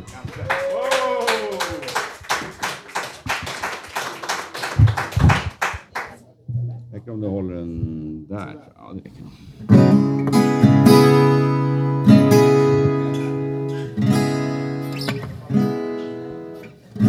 Valentino's got a bookie shop. What it takes, he gives what he's got. And what he's got is as he has not. Stole from anyone. It's not that he don't miss as much, or even that he lost his lucky touch. It's just that he gambles so much, and you know that is wrong. Waiting for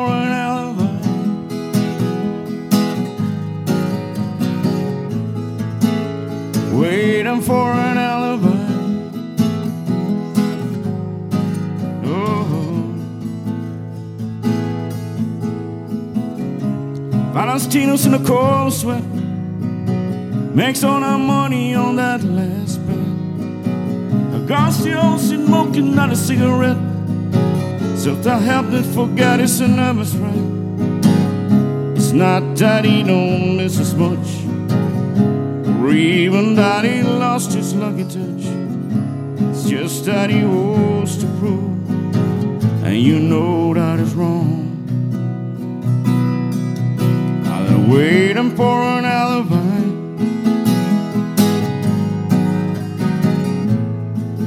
I said, waiting for an alibi. Oh, waiting for an alibi. My, my, my, my, my, my, my, my, waiting for an alibi. Catch your head.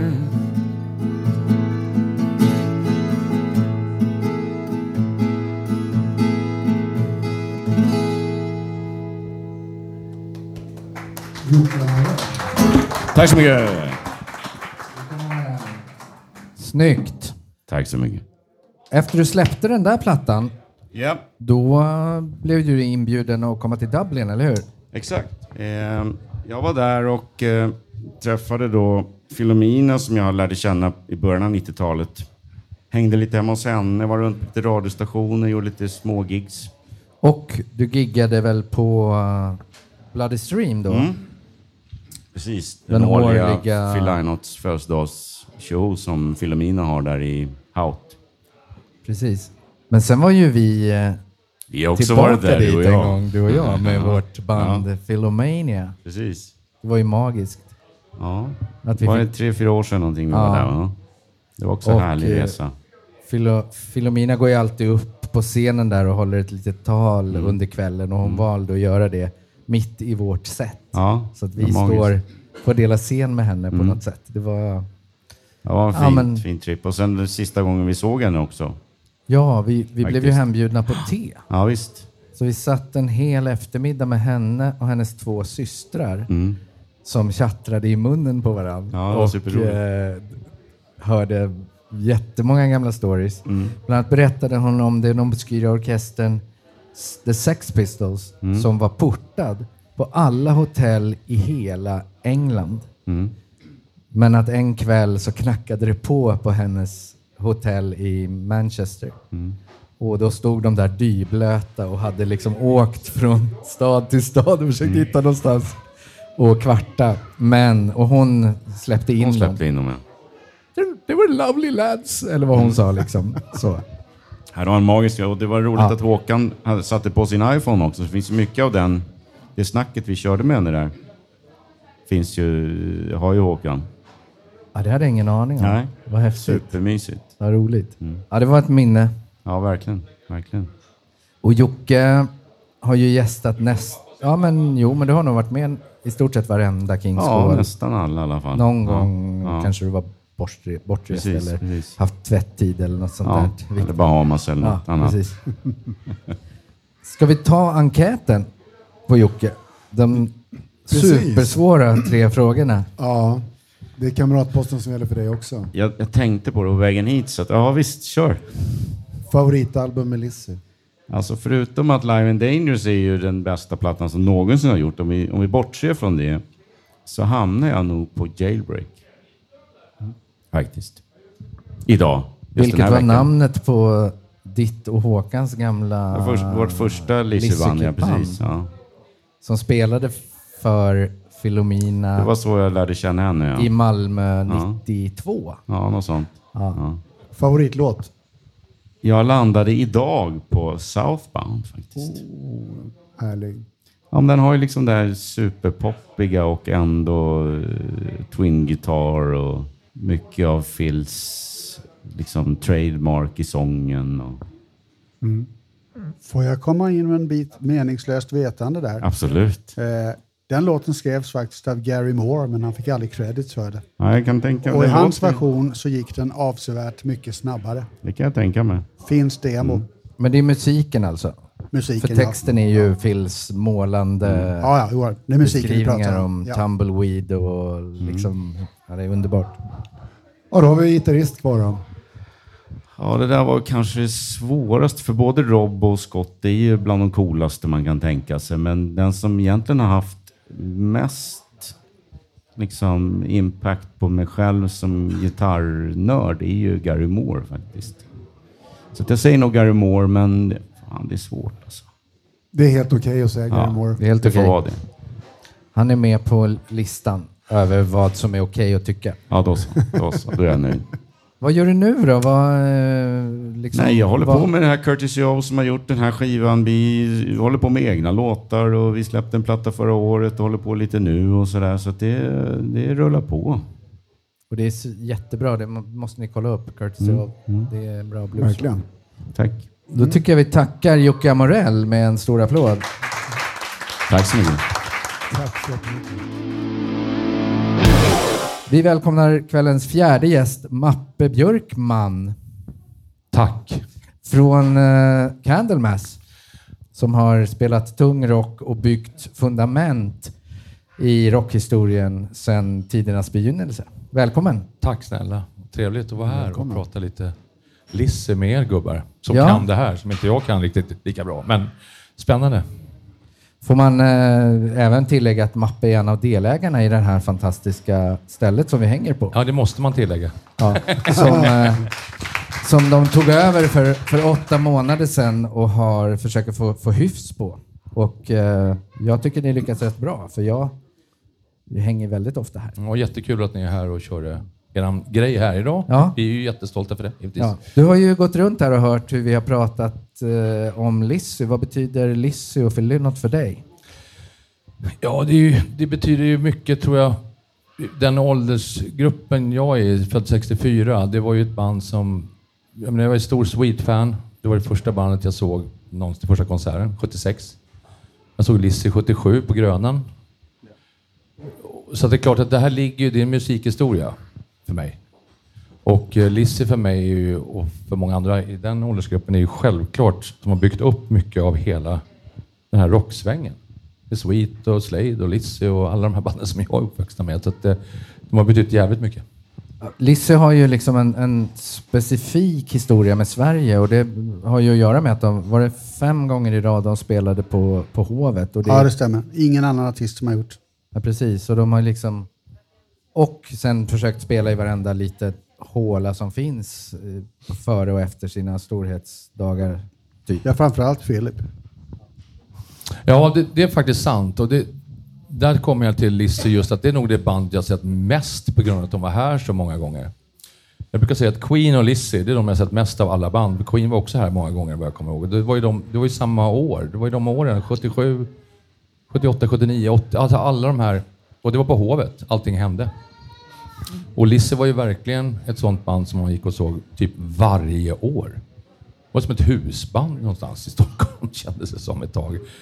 Och jag menar, jag kommer ihåg jag såg dem på Grönan 77. Det var ju fantastiskt. Och jag pratade med Allan, vi pratade igår, i förrgår Ja, men precis. Jag frågade Allan, jag kan ju inte Lise så bra som de, ni kan så, men ändå med full respekt. Så det är kul att ställa de här frågorna som man undrar. Då undrar jag, jag såg ju Lizzy på Grönan 77 och sen kom Bad Reputation-plattan.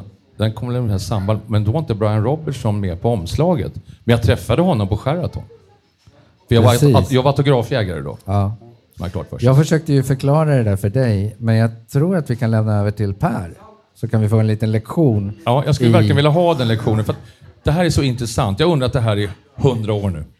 Ja, jo, men det stämmer att han är ju inte med på framsidan på omslaget, men han är med på baksidan av omslaget. Eh, Philip Lynott och, och, och Brian Robertson hade ju en kreativ men bitvis ganska hetsig relation i bandet. Där de tyckte ganska olika om många saker. Och det var ju en dynamik som ofta var en styrka, men den, den var ju också påfrestande för bandet som helhet.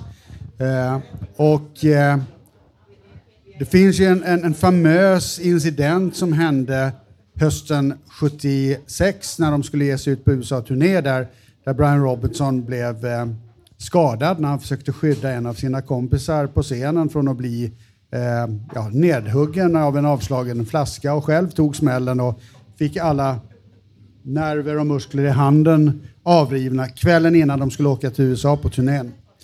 Man fick ställa in turnén med omedelbar verkan. Crewet var redan över i USA, grejerna var redan över i USA. Inget kul. Eh, och Philip blev mäkta sur över det här och eh, Rob åkte ur bandet kort sagt. Och det var dessutom så att man visste inte heller om Rob någonsin skulle kunna spela gitarr igen för att skadorna var så omfattande. Eh, och eh, man fick ju då skjuta fram den här turnén och man fick ett nytt erbjudande att göra en, en turné eh, i början av 1977 istället tillsammans med Queen. Där man gjorde den här ganska berömda Queen Lizzy turnén i USA. Där de körde tillsammans. Eh, och bandet bestämde sig för sen att Gary ville inte vara med i bandet för han höll fortfarande på med Colosseum 2 och han var inte beredd att, att hoppa av det skeppet. Så att man åkte, bandet åkte till Toronto för, för att spela in då Bad Reputation. Och på den tiden så hade man skatteregler i England som gjorde att det var väldigt oförmånligt att spela in och tjäna pengar i England. Så att därför så åkte man till Kanada och spelade in den här plattan. Eh, och man tog sig igenom stora delar av plattan men Scott kände efter ett tag att han fixade inte det här själv. Så han övertalade faktiskt Philip om att jag vill att Scott kom, eller att, att Robo kommer tillbaks. För att vi måste få till soundet. Vi måste ha det här karaktäristiska Lizzy-stäm-soundet och, och, och, och Robos eh, speciella spelstil. Så att efter många om och men så gick ju då Philip med på att, att han fick komma tillbaks. Men som någon sorts hired gun, inte som fullvärdig medlem. Eh, och han spelade ju då solo på Officiellt spelade han på tre låtar på plattan. Inofficiellt så spelade han på betydligt fler låtar, men inte solobitarna. Då, då. Eh, därav omslaget som det blev. De var ett tremannaband när man gjorde den här plattan och Robbo var inhyrd vikarie. Vilken jäkla bra svar jag fått efter 43 år. Tack Per, tack. Äh, det är, jag tycker sådana där saker, det är ju sjuka, sjukt intressanta stories med ett om ett legendariskt band tycker jag. Jag tror många undrar faktiskt varför de bara var tre på omslaget. För han är faktiskt med på baksidan. Och han var med på gigget han var med på turnén. Ja, han var ju även med sen på Live in Dangerous-turnén året efter Exakt, också. han var ju med. När, eh, var han fortfarande hired gun då eller gjorde Ja, de det var han ju ny- därför att redan i eh, slutet på 76, början 77 så hade han ju börjat skapa sitt eget band Wild Horses. Som det, med tillsammans Jimmy med Jimmy Bain och- som precis hade fått sparken ur Rainbow. Och där bland annat Kenny Jones som sedermera blev med i The Who var trummis på de första demorna. Precis, precis. Ja. Inga dåliga gubbar, någon av dem kan jag Nej. säga. Vilket jävla all-star-band. Wild Horses om man tänker efter. Vilket Ja. jävla all-star. Ja, och där Neil Carter kommer vara med sen. Exakt. Som blev med i UFO med Gary Moore. Det finns ju en knäpp story om Steve Perry också. Ja, men jag vet inte hur mycket sanningshalt det Nej. är i den egentligen. Nej, den är för osannolik. Ja, jag skulle säga För det. att, ja. Nej, men Ro- Rob och Jimmy Bain som var de som var förgrundsfigurerna i bandet, deras idé var ju att skapa ett rent skotländskt band. Musikerna skulle ha skotländskt ursprung. Men det, det föll ju sen så att säga när det väl blev skarpt läge. Men, men det var grundtanken. Jimmy Bain och Rob var ihop. Det låter så här... Fan, det är rock'n'roll historia där. Eller hur? Precis. Li, Men, eh, lite som Pete Way Paul Chapman ihop också. Så. Exakt. Som vi pratade om. Ja. Men Mappe, du hade en, en eh, story där med, med från Grönan-gigget. Ja, jag ska försöka göra den så kort det går. Men, eh, jag var autografjägare och, och, på den tiden. Man var 12-13 år och på den tiden så bodde de flesta banden på Sheraton eller Grand eller ja. Och det var ju lögn i helvete att komma in som 12-åring med långt hår och de slängde ut en direkt liksom. Och en kasse skivor. De kastade skivor och... Ja, precis. Så att vi hittade på ett sätt att vi kom, kunde komma in genom källan där så hade de där limousinerna hade åkt in så fanns det en hiss och min polare hade hittat någon jävla kod eller nyckel och skit så vi kunde gå in i den där jävla hissen och då åkte vi upp. Då kom vi rakt upp bland rummen. Och det här gjorde vi med massa band. Alltså Status Quo 78, jag kommer ihåg, det var, vi var utkastade. Så fort vi kom ner med hissen igen, då var, de slängde ut oss med... Men det var, det var, det var en sport. Autografjägare var en sport på den tiden. Och, men när vi lyckades hitta Freddie Mercurys autograf på något ställe och, vi, och Lisse var en sån här som jag aldrig glömmer. Därför att dagen efter Grönan-gigget, då gjorde vi en sån här grej igen. Vi kom ju inte in givetvis. Så vi fick ta den där hissen och försöka trassla oss in på något konstigt sätt. Och då hade Phil Einert skickat ut en flaska. Det var någonting i publiken som en kille fick i huvudet. Och fick åka till sjukhus och sy. Och eh, då satt hela Tin Lizzy i lobbyn på Sheraton och Phil Einert var ju väldigt bedrövad, Man så jävla schysst så han hade fixat en massa lissegrejer för den här killen, han ville verkligen att den här killen skulle komma till hotellet för han skulle kunna ge han lite presenter. Så vi kom ju in i det här sällskapet då och nästlade oss in där. Och Phil Lynott satt i den där soffan. Jag kommer ihåg Rob, Brian Robertson kom och gav mig plektrum. För de var så sjukt tillmötesgående, för de hade ju tyckt att det här måste vi reda ut liksom. Så att det minnet har jag av sin Lizzy. Det är mitt största minne av sin Lizzy faktiskt. Även, om jag tänker på alla gig jag sett med dem och allting, så det sitter kvar som det var igår. Ja, den är. Det- Det visar ju lite, tycker jag också, om man tänker tillbaks på Phil Lynott då. För mig blir ju han en väldigt ödmjuk person som har gjort någonting som alla gör fel någon gång och så har han verkligen visat. Jag var ju bara 12-13 år då och kommer ihåg vilken, vilken schysst rockmusiker som verkligen vill, och han, jag kommer ihåg den här killen fick affischer och skivor, jag kommer inte ihåg vad det var, men det var verkligen så här, han ska få allt det här för att det, det var inte min mening att han skulle göra illa sig. Jag var inte på den konserten, jag var i Göteborg på Lisebergsgigget. Eh, Men som kuriosa på det här, Philip var ju alltid väldigt öppen och ville träffa sin publik. Och han gjorde ju alltid en poäng av att aldrig kalla publiken för fans. De var supporters. På samma sätt som han var supporter till Manchester United. Eh, och, och, och, och det var jätteviktigt för honom. Det var liksom verkligen markera det att det här är våra supporters och för att de ska fortsätta vara supporters måste vi behandla dem med respekt. Och det gjorde han ju verkligen. Ja, det är, är precis så det, det du säger. Så känner jag.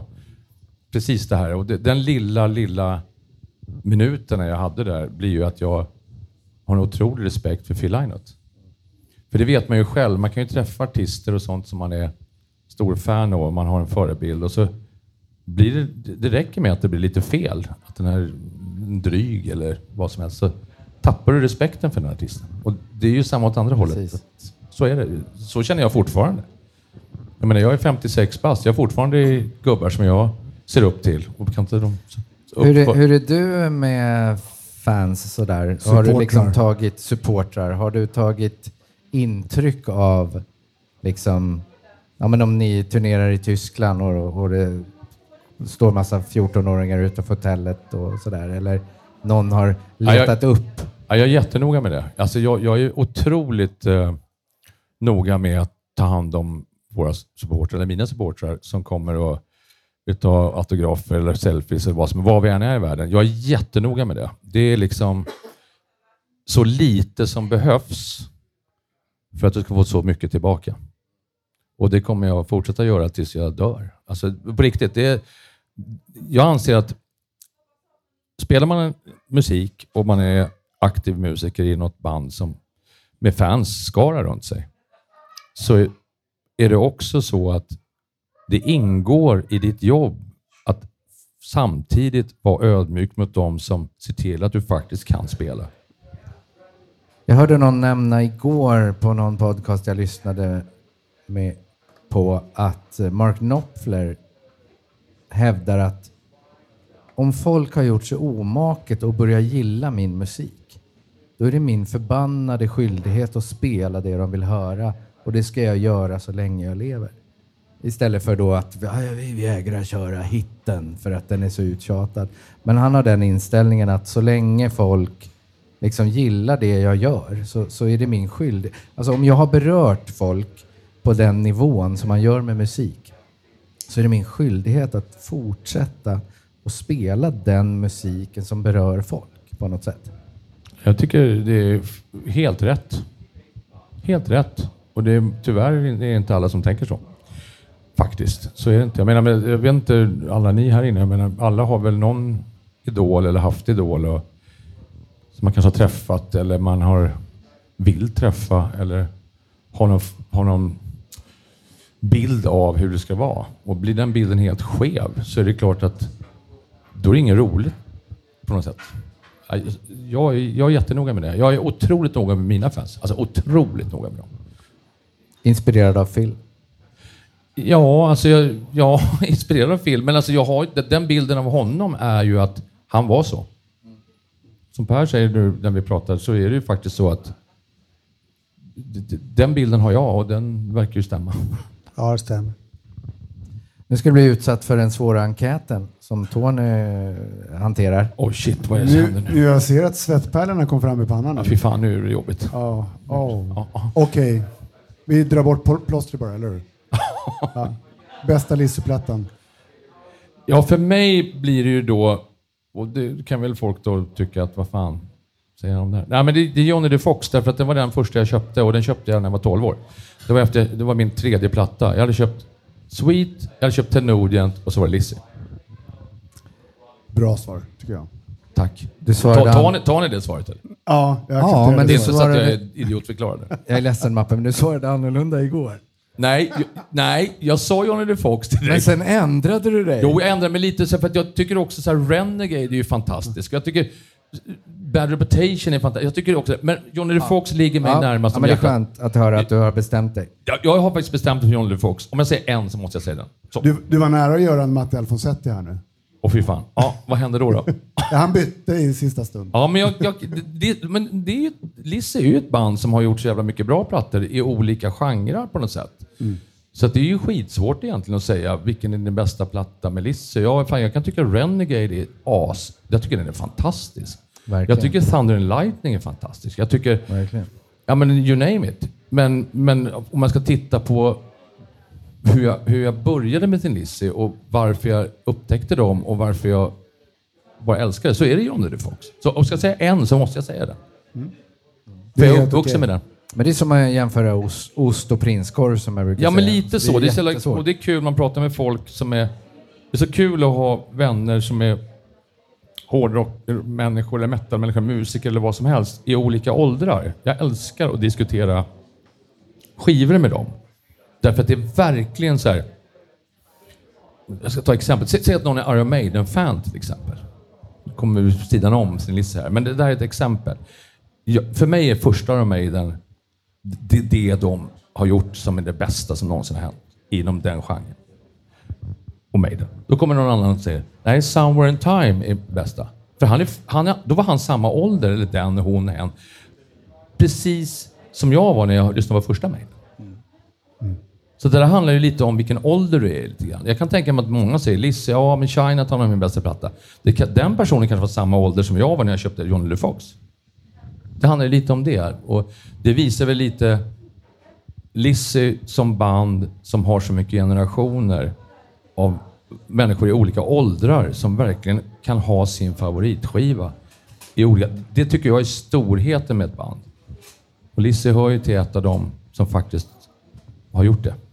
Jag, jag skulle vilja tillägga det att jag tycker att Lizzie är också väldigt identifierbara i att varje gång de bytte gitarrist så blev de egentligen ett nytt band. Det det Helt var så rätt. tydliga skillnader i hur de lät Mm, verkligen. beroende på vem som var Ja, gitarrist har i den faktiskt en bandet. poäng. Där har Jo, en men poäng. det är ju på något sätt vattentäta skott mellan skott. No pun intended. Men det är vattentäta skott mellan de olika liksom, uppsättningarna av bandet. Eh, bästa låt? Oj, oj, oj. Det blir svårare och svårare här tycker jag. Jag tror, de, jag tror det är 112 eller 13 studiolåtar de har på sina 12 plattor. Måste jag säga en bara? Ja, Don't believe a word säger de, för den är från Johnny Fox. i vilken version? Långsam eller snabb? Eh, Han sa ju... Nej, jag, jag, Johnny Johnny the Fox. Fox säger de. Jag gör det enkelt. Jag säger platta och låter. Ja, bra, jag skojar lite. Eh, Okej, och bäst gitarristen? Oh, nej, det går inte att säga. Det är Rob och Scott tillsammans som gör Lizzy. Sen tycker jag alla andra har varit jävligt bra. Men Gary Moore var bra. Och det är klart att Snow White gjorde ju sin grej där och John Sykes gjorde ju det. Men jag, jag, alltså, Scott Gorham får jag ju säga, för han har ju varit med, från, han har, han har varit med längst vad jag förstår och han har ju satt, eh, satt liksom... Ja, men jag, jag säger Scott Gorham då, som, som- passande till Lizzie. Ja, men det är ett Bra svar. helt okej svar. Du, du, Tack. eh, Är jag med i Lizzie-klubben nu? Ja, du checkade in eh, alla tre var på listan över okej-svar. Ja. Bra, tack. Vad eh, händer nu då? Vad gör, eh, vad gör du? Du jobbar, du har krog och eh, vad, vad händer med Candlemass? Vad är planen? Nej, men planen är, det är som med alla andra band i våran, i våran, som- är samma nivå. Det, det, det ligger lågt, det är covid och det är... Giggen är inställda och vi hade ju jävla otur som, som på något sätt, eller otur, vi var Grammy-nominerade i USA. Och vi hade en jätte-USA-sväng på gång som givetvis gick i soporna. Brann inne. Brann inne kan man säga. Men, men alltså det gäller ju alla band som, som, som är samma situation. Så det, det, nu har jag krogen och då kör jag den och nu sitter vi här och jag tycker det är skitkul och vi har roligt och vi umgås istället. Vi, vi, gör, vi gör ett vardag- vardagsrum istället för att åka på turné. Så gör vi. Grymt. Tusen tack Mappe Björkman. Tack, Jättetack. tack, tack.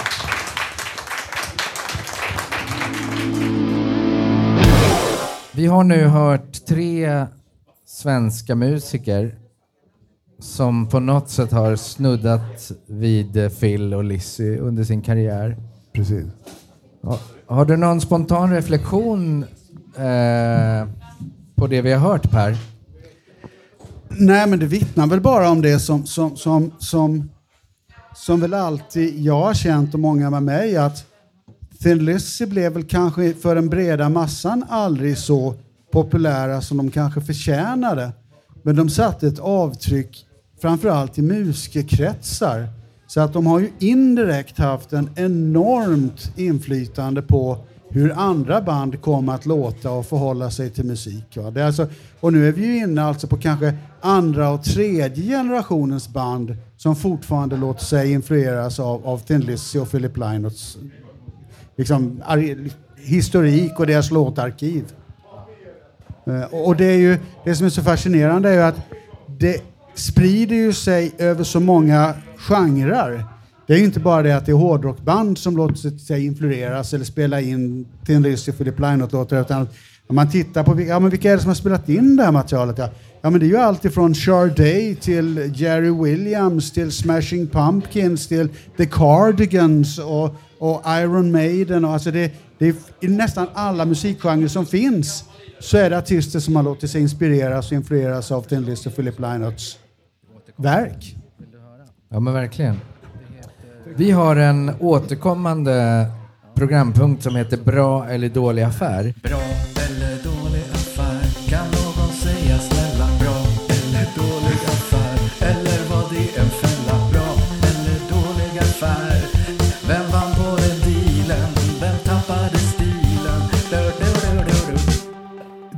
Eller hur? jättebra.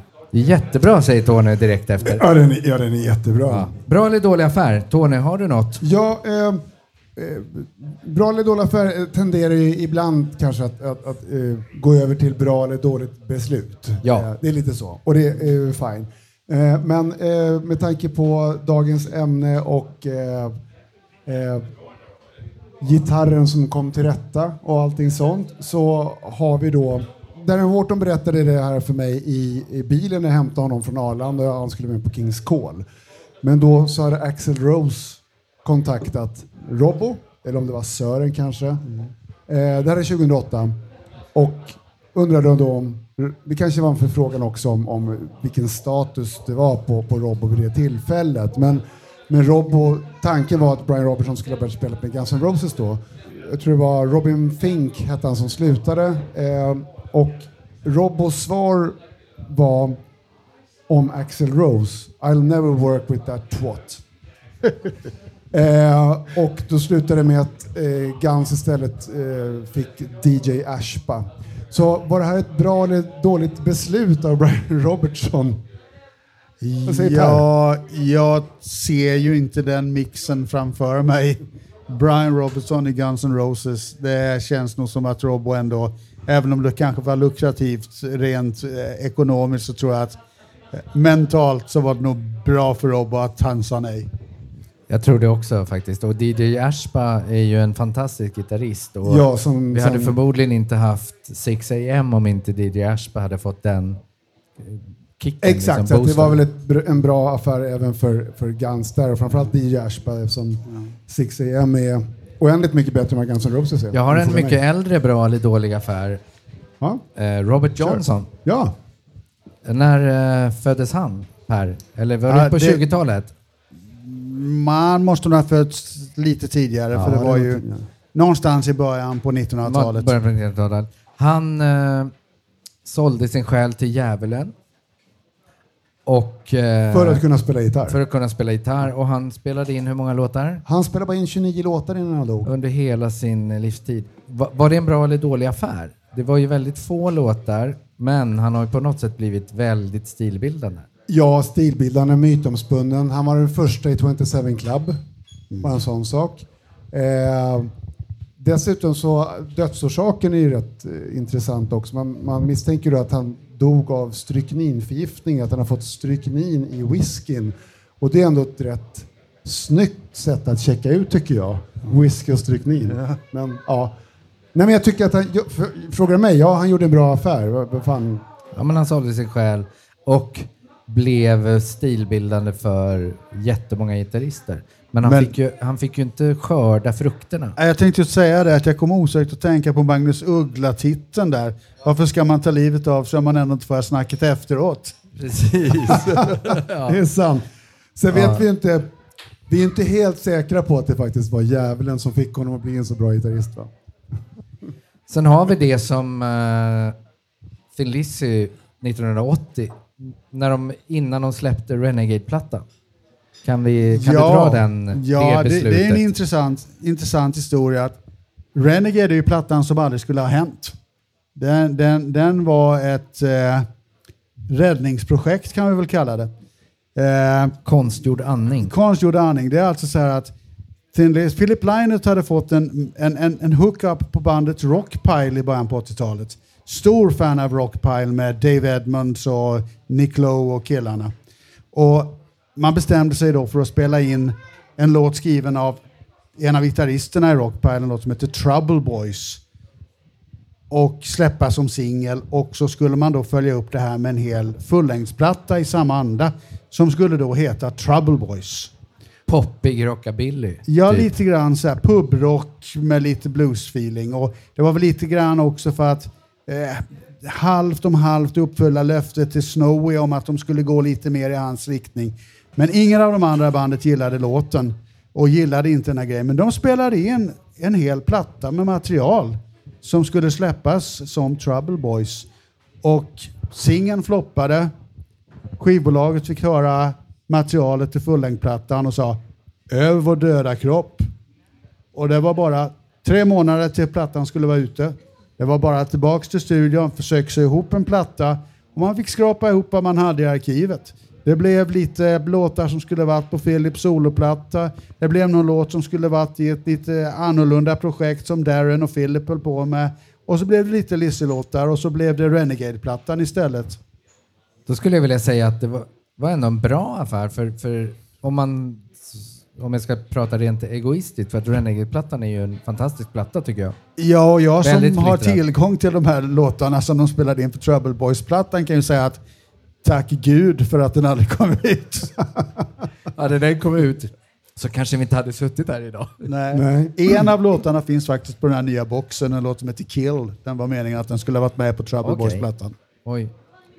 Den kanske hade, de låtarna kanske hade passat bättre för Stray Cats. Eller, någon. Typ. Eller Rockpile. eller Rockpile Ja. själva. Förmodligen. Fantastiskt. Och, och som Band. den här låten Trouble Boys finns faktiskt en version där Lizzy spelar kompet och Dave Edmunds sjunger på den också. Men det ultimata beviset för att den där låten nog inte var menad för Lizzy var väl när Lasse Stefan släppte den för några år sedan också. Åh herregud. My Fast, God. fast eh, hans sångare Lasse Stefans har väl ändå cowboyhatt och det hade ju Phil gillat. Han gillade Förvisso. cowboys. Ja. Faktiskt. där slutar väl likheterna. Ungefär där. Precis. Ja. Då var vi klara med segmentet bra eller dålig affär. Ja. Då kommer vi till det jobbigaste segmentet för oss tre när vi ska svara på enkäten. Vem Mm. vill gå först? Per, du är ju gäst. Jag är gäst, ja. Tony, Bästa plattan Per. Ja, det är ju klockrent. Thin Lizzy Rock Legends. Boxset släpptes igår. nej, nej, nej, nej, nej, nej, Så lätt kommer du inte undan. nej, nej, nej, nej. Ja, nej, men det är ju som alla andra har sagt, det är jättesvårt och, och, och, och Absolut jag, Music 26. ja, jag har ju respekt för alla sättningarna av bandet och alla musikerna som har varit med. Eh, men, men jag ligger ju tidsmässigt till så att jag, jag måste ju ändå säga att, att, att Robo Gorameran är ju ändå den som ligger mig närmast om hjärtat. Eh, och eh, jag skulle nog också som föregående gäst här säga att, att, att Johnny, Fo- Johnny the Fox har någon särskild plats i hjärtat ändå. Rimligt. Och bästa låt? Ja, det är också samma sak. Det är jättesvårt att välja någon, men om man ska ta en låt som är från den eran och som ändå på något sätt var lite en profetia eller kanske en, någonting som gjorde att man borde ha funderat över vilket liv Philip faktiskt levde redan då, även om den en annan historia har berättats efteråt, eh, så är det väl faktiskt den låten som heter Opium Trail. Ja, och favoritgitarrist då? Ja, återigen, Goran Robertson-eran är ju naturligtvis den som jag tycker är mest magisk. Alla de här gitarristerna, fantastiska. Eh, jag känner dock att kemin var aldrig där på samma sätt som det var mellan Goran och Robertson. Och Robertson var ju alltid för mig den bättre gitarristen och det var ju han som skrev alla harmonierna och gitarrstämmorna och alltihop det här. Eh, Goran hade ju inte den kapaciteten och, och det hör man ju väldigt tydligt när Robertson sen lämnar också. Så att för det klassiska listsoundet så tycker jag nog att Robertson var den som, som satte soundet och därför är han viktigast. Och du sitter dessutom här med hans gitarr bredvid dig. Det är riktigt. Ja, bra svar. Ja, det är du som sköter enkäten så du får bestämma vem som ska Ja, svara då, sen. då, då svarar du först. Det är som en straffläggning i fotboll. Alltså den första eh, frågan, bästa album, är jätteenkelt. Jag har, jag har fastnat för Bad Reputation och det beror på produktionen, ljudbilden, Bra sound, bra gitarrister. Ja. Ja, men produktionen, ljudbilden och eh, arrangemangen. Jag älskar att det på väldigt många låtar ligger en akustisk gitarr dold i mixen och, och, och rangar fram eh, rytmen. Och att på nästan varje låt, eller inte, det är en bild jag har, så den stämmer inte, att eh, Phil har dubbat sig själv och sjunger stämmor och att det är liksom tvåstämmigt hela vägen.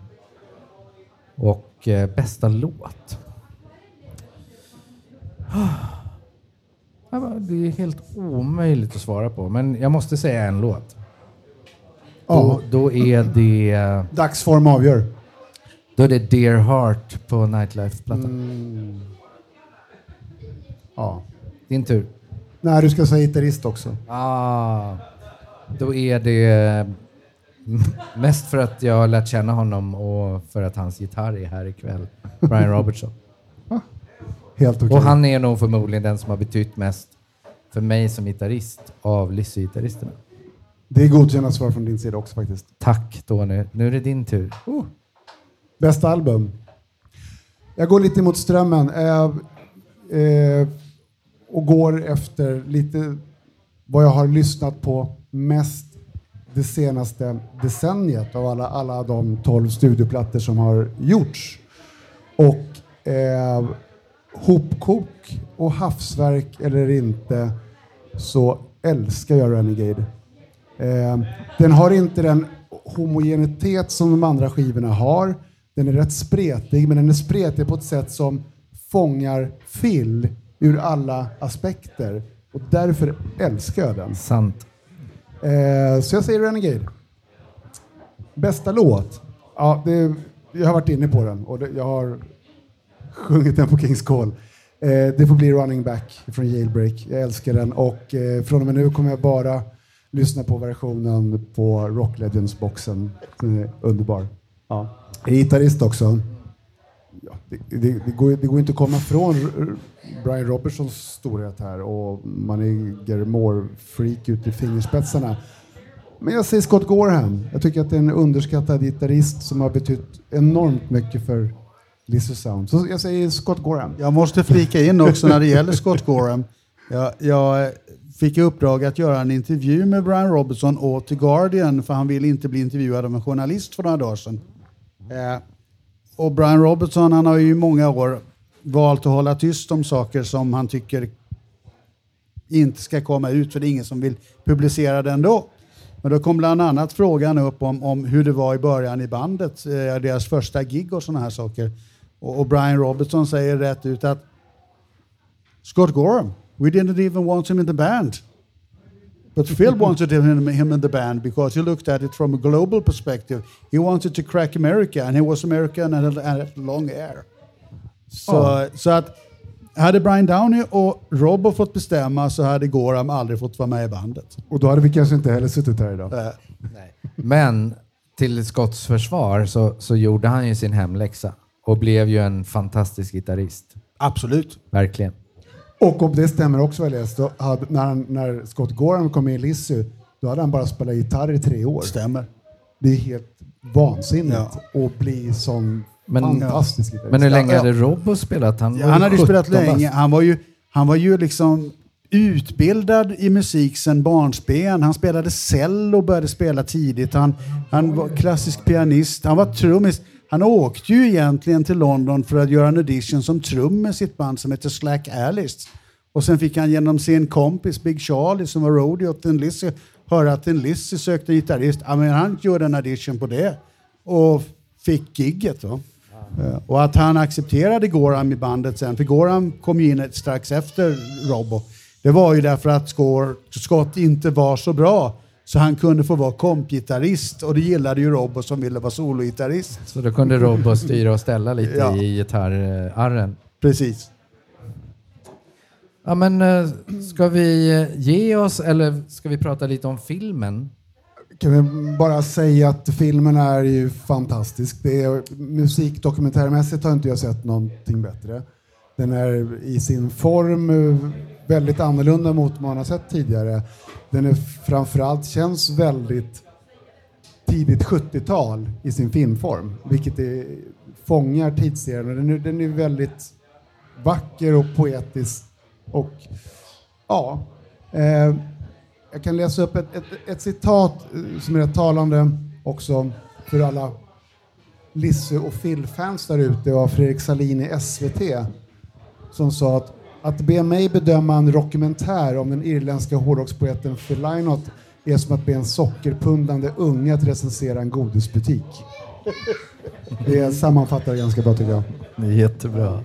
Det kan väl vara värt att nämnas också. Jag, jag har ju haft en del fingrar med även i filmen och eh, det är ju faktiskt så att filmen på grund av covid har faktiskt, eller hade igår, världspremiär i Sverige. Den irländska premiären som skulle ha varit blev ju inställd för alla biografer är stängda. Den brittiska premiären som skulle varit idag, den blev inställd och uppskjuten på grund av covid. Så att vi är först i Sverige om att kunna se den här på bio. Och när vi jobbade med den här filmen, om någon hade sagt till mig då att en film om Philip Lynott kommer att gå upp i 32 städer i 40 salonger, då hade jag garvat och trott att de var dumma i huvudet. Men det är där vi är idag. 32 städer, 40 biografer om. Philip Lynott, bara i Sverige. Det är fantastiskt. Ja, men det vittnar ju om Phils storhet och vårt liksom, ja men Sverigevän kan man ju Absolut. säga om, om Phil. Så. Definitivt. Och det är ju faktiskt så att det enda landet som han gjorde en längre soloturné i, alltså där det var mer än tre gig, eh, förutom Irland, var ju faktiskt den här folkparksturnén han gjorde sommaren 83 i Sverige. Var inte det för att Rockpile splittrades? Ja, Eller? det var Dave Edmund som skulle gjort turnén, men han hoppade av i sista stund. Och Thomas Johansson på EMA kände ju Philip, sen- för han hade gjort alla turnéerna med Lizzy. Så han ringde i panik till Philip och frågade om han var sugen på att sätta ihop ett band och göra en turné. Philip då, som, och nu ska jag korrigera dig, du säger Lynott, Lynott heter det. Och han kallades Sorry. ju ofta för Lynott as in why not. Eh, så why not? Han tog sig an uppdraget och gjorde den här turnén. Man hade inte repat innan, man hyrde Europafilm två dagar, satte sig och repade ut och sen gav man sig ut på i folkparkerna i Sverige. Jag har även hört uh, Phil i intervjuer säga It's a lie not because I don't lie. Well, Philip själv sa alltid Lionot och han Inte sa alltid. också I'm no fucking bird. Och med de orden så rundar vi av. Ja. Eh, har du något du vill tillägga Per? Nej, jag vill bara tacka för att ni ville ha mig här. Det har varit jättetrevligt, jättekul och eh, ja, Alltså nöjet är helt på vår sida. Det är ju, hade inte du varit en sån Lissy-nörd och sammanställt den här boxen så hade inte vi Lissy-nördar haft något att sitta här och prata om faktiskt. jag tackar för det, men eh, nöjet är helt på min sida. Tack! Tack själv Per. Eh, vi eh, har en podcast som heter Om flickor, bilar och sport. Den finns där man lyssnar på podcast. Och eh, vill man oss något så kan man mejla på flickorbilarsport.gmail.com Och eh, tack. Tack alla som är här i, på eh, Bröderna Olsson Garlic Shots på Söder. Ja, tack så jättemycket. Det var en eh, grym eftermiddag här på Söder och eh, är det någon där ute som har en A-track-spelare så vill jag lyssna på Rainbow Rising när jag kommer hem. Tack så mycket. Tack!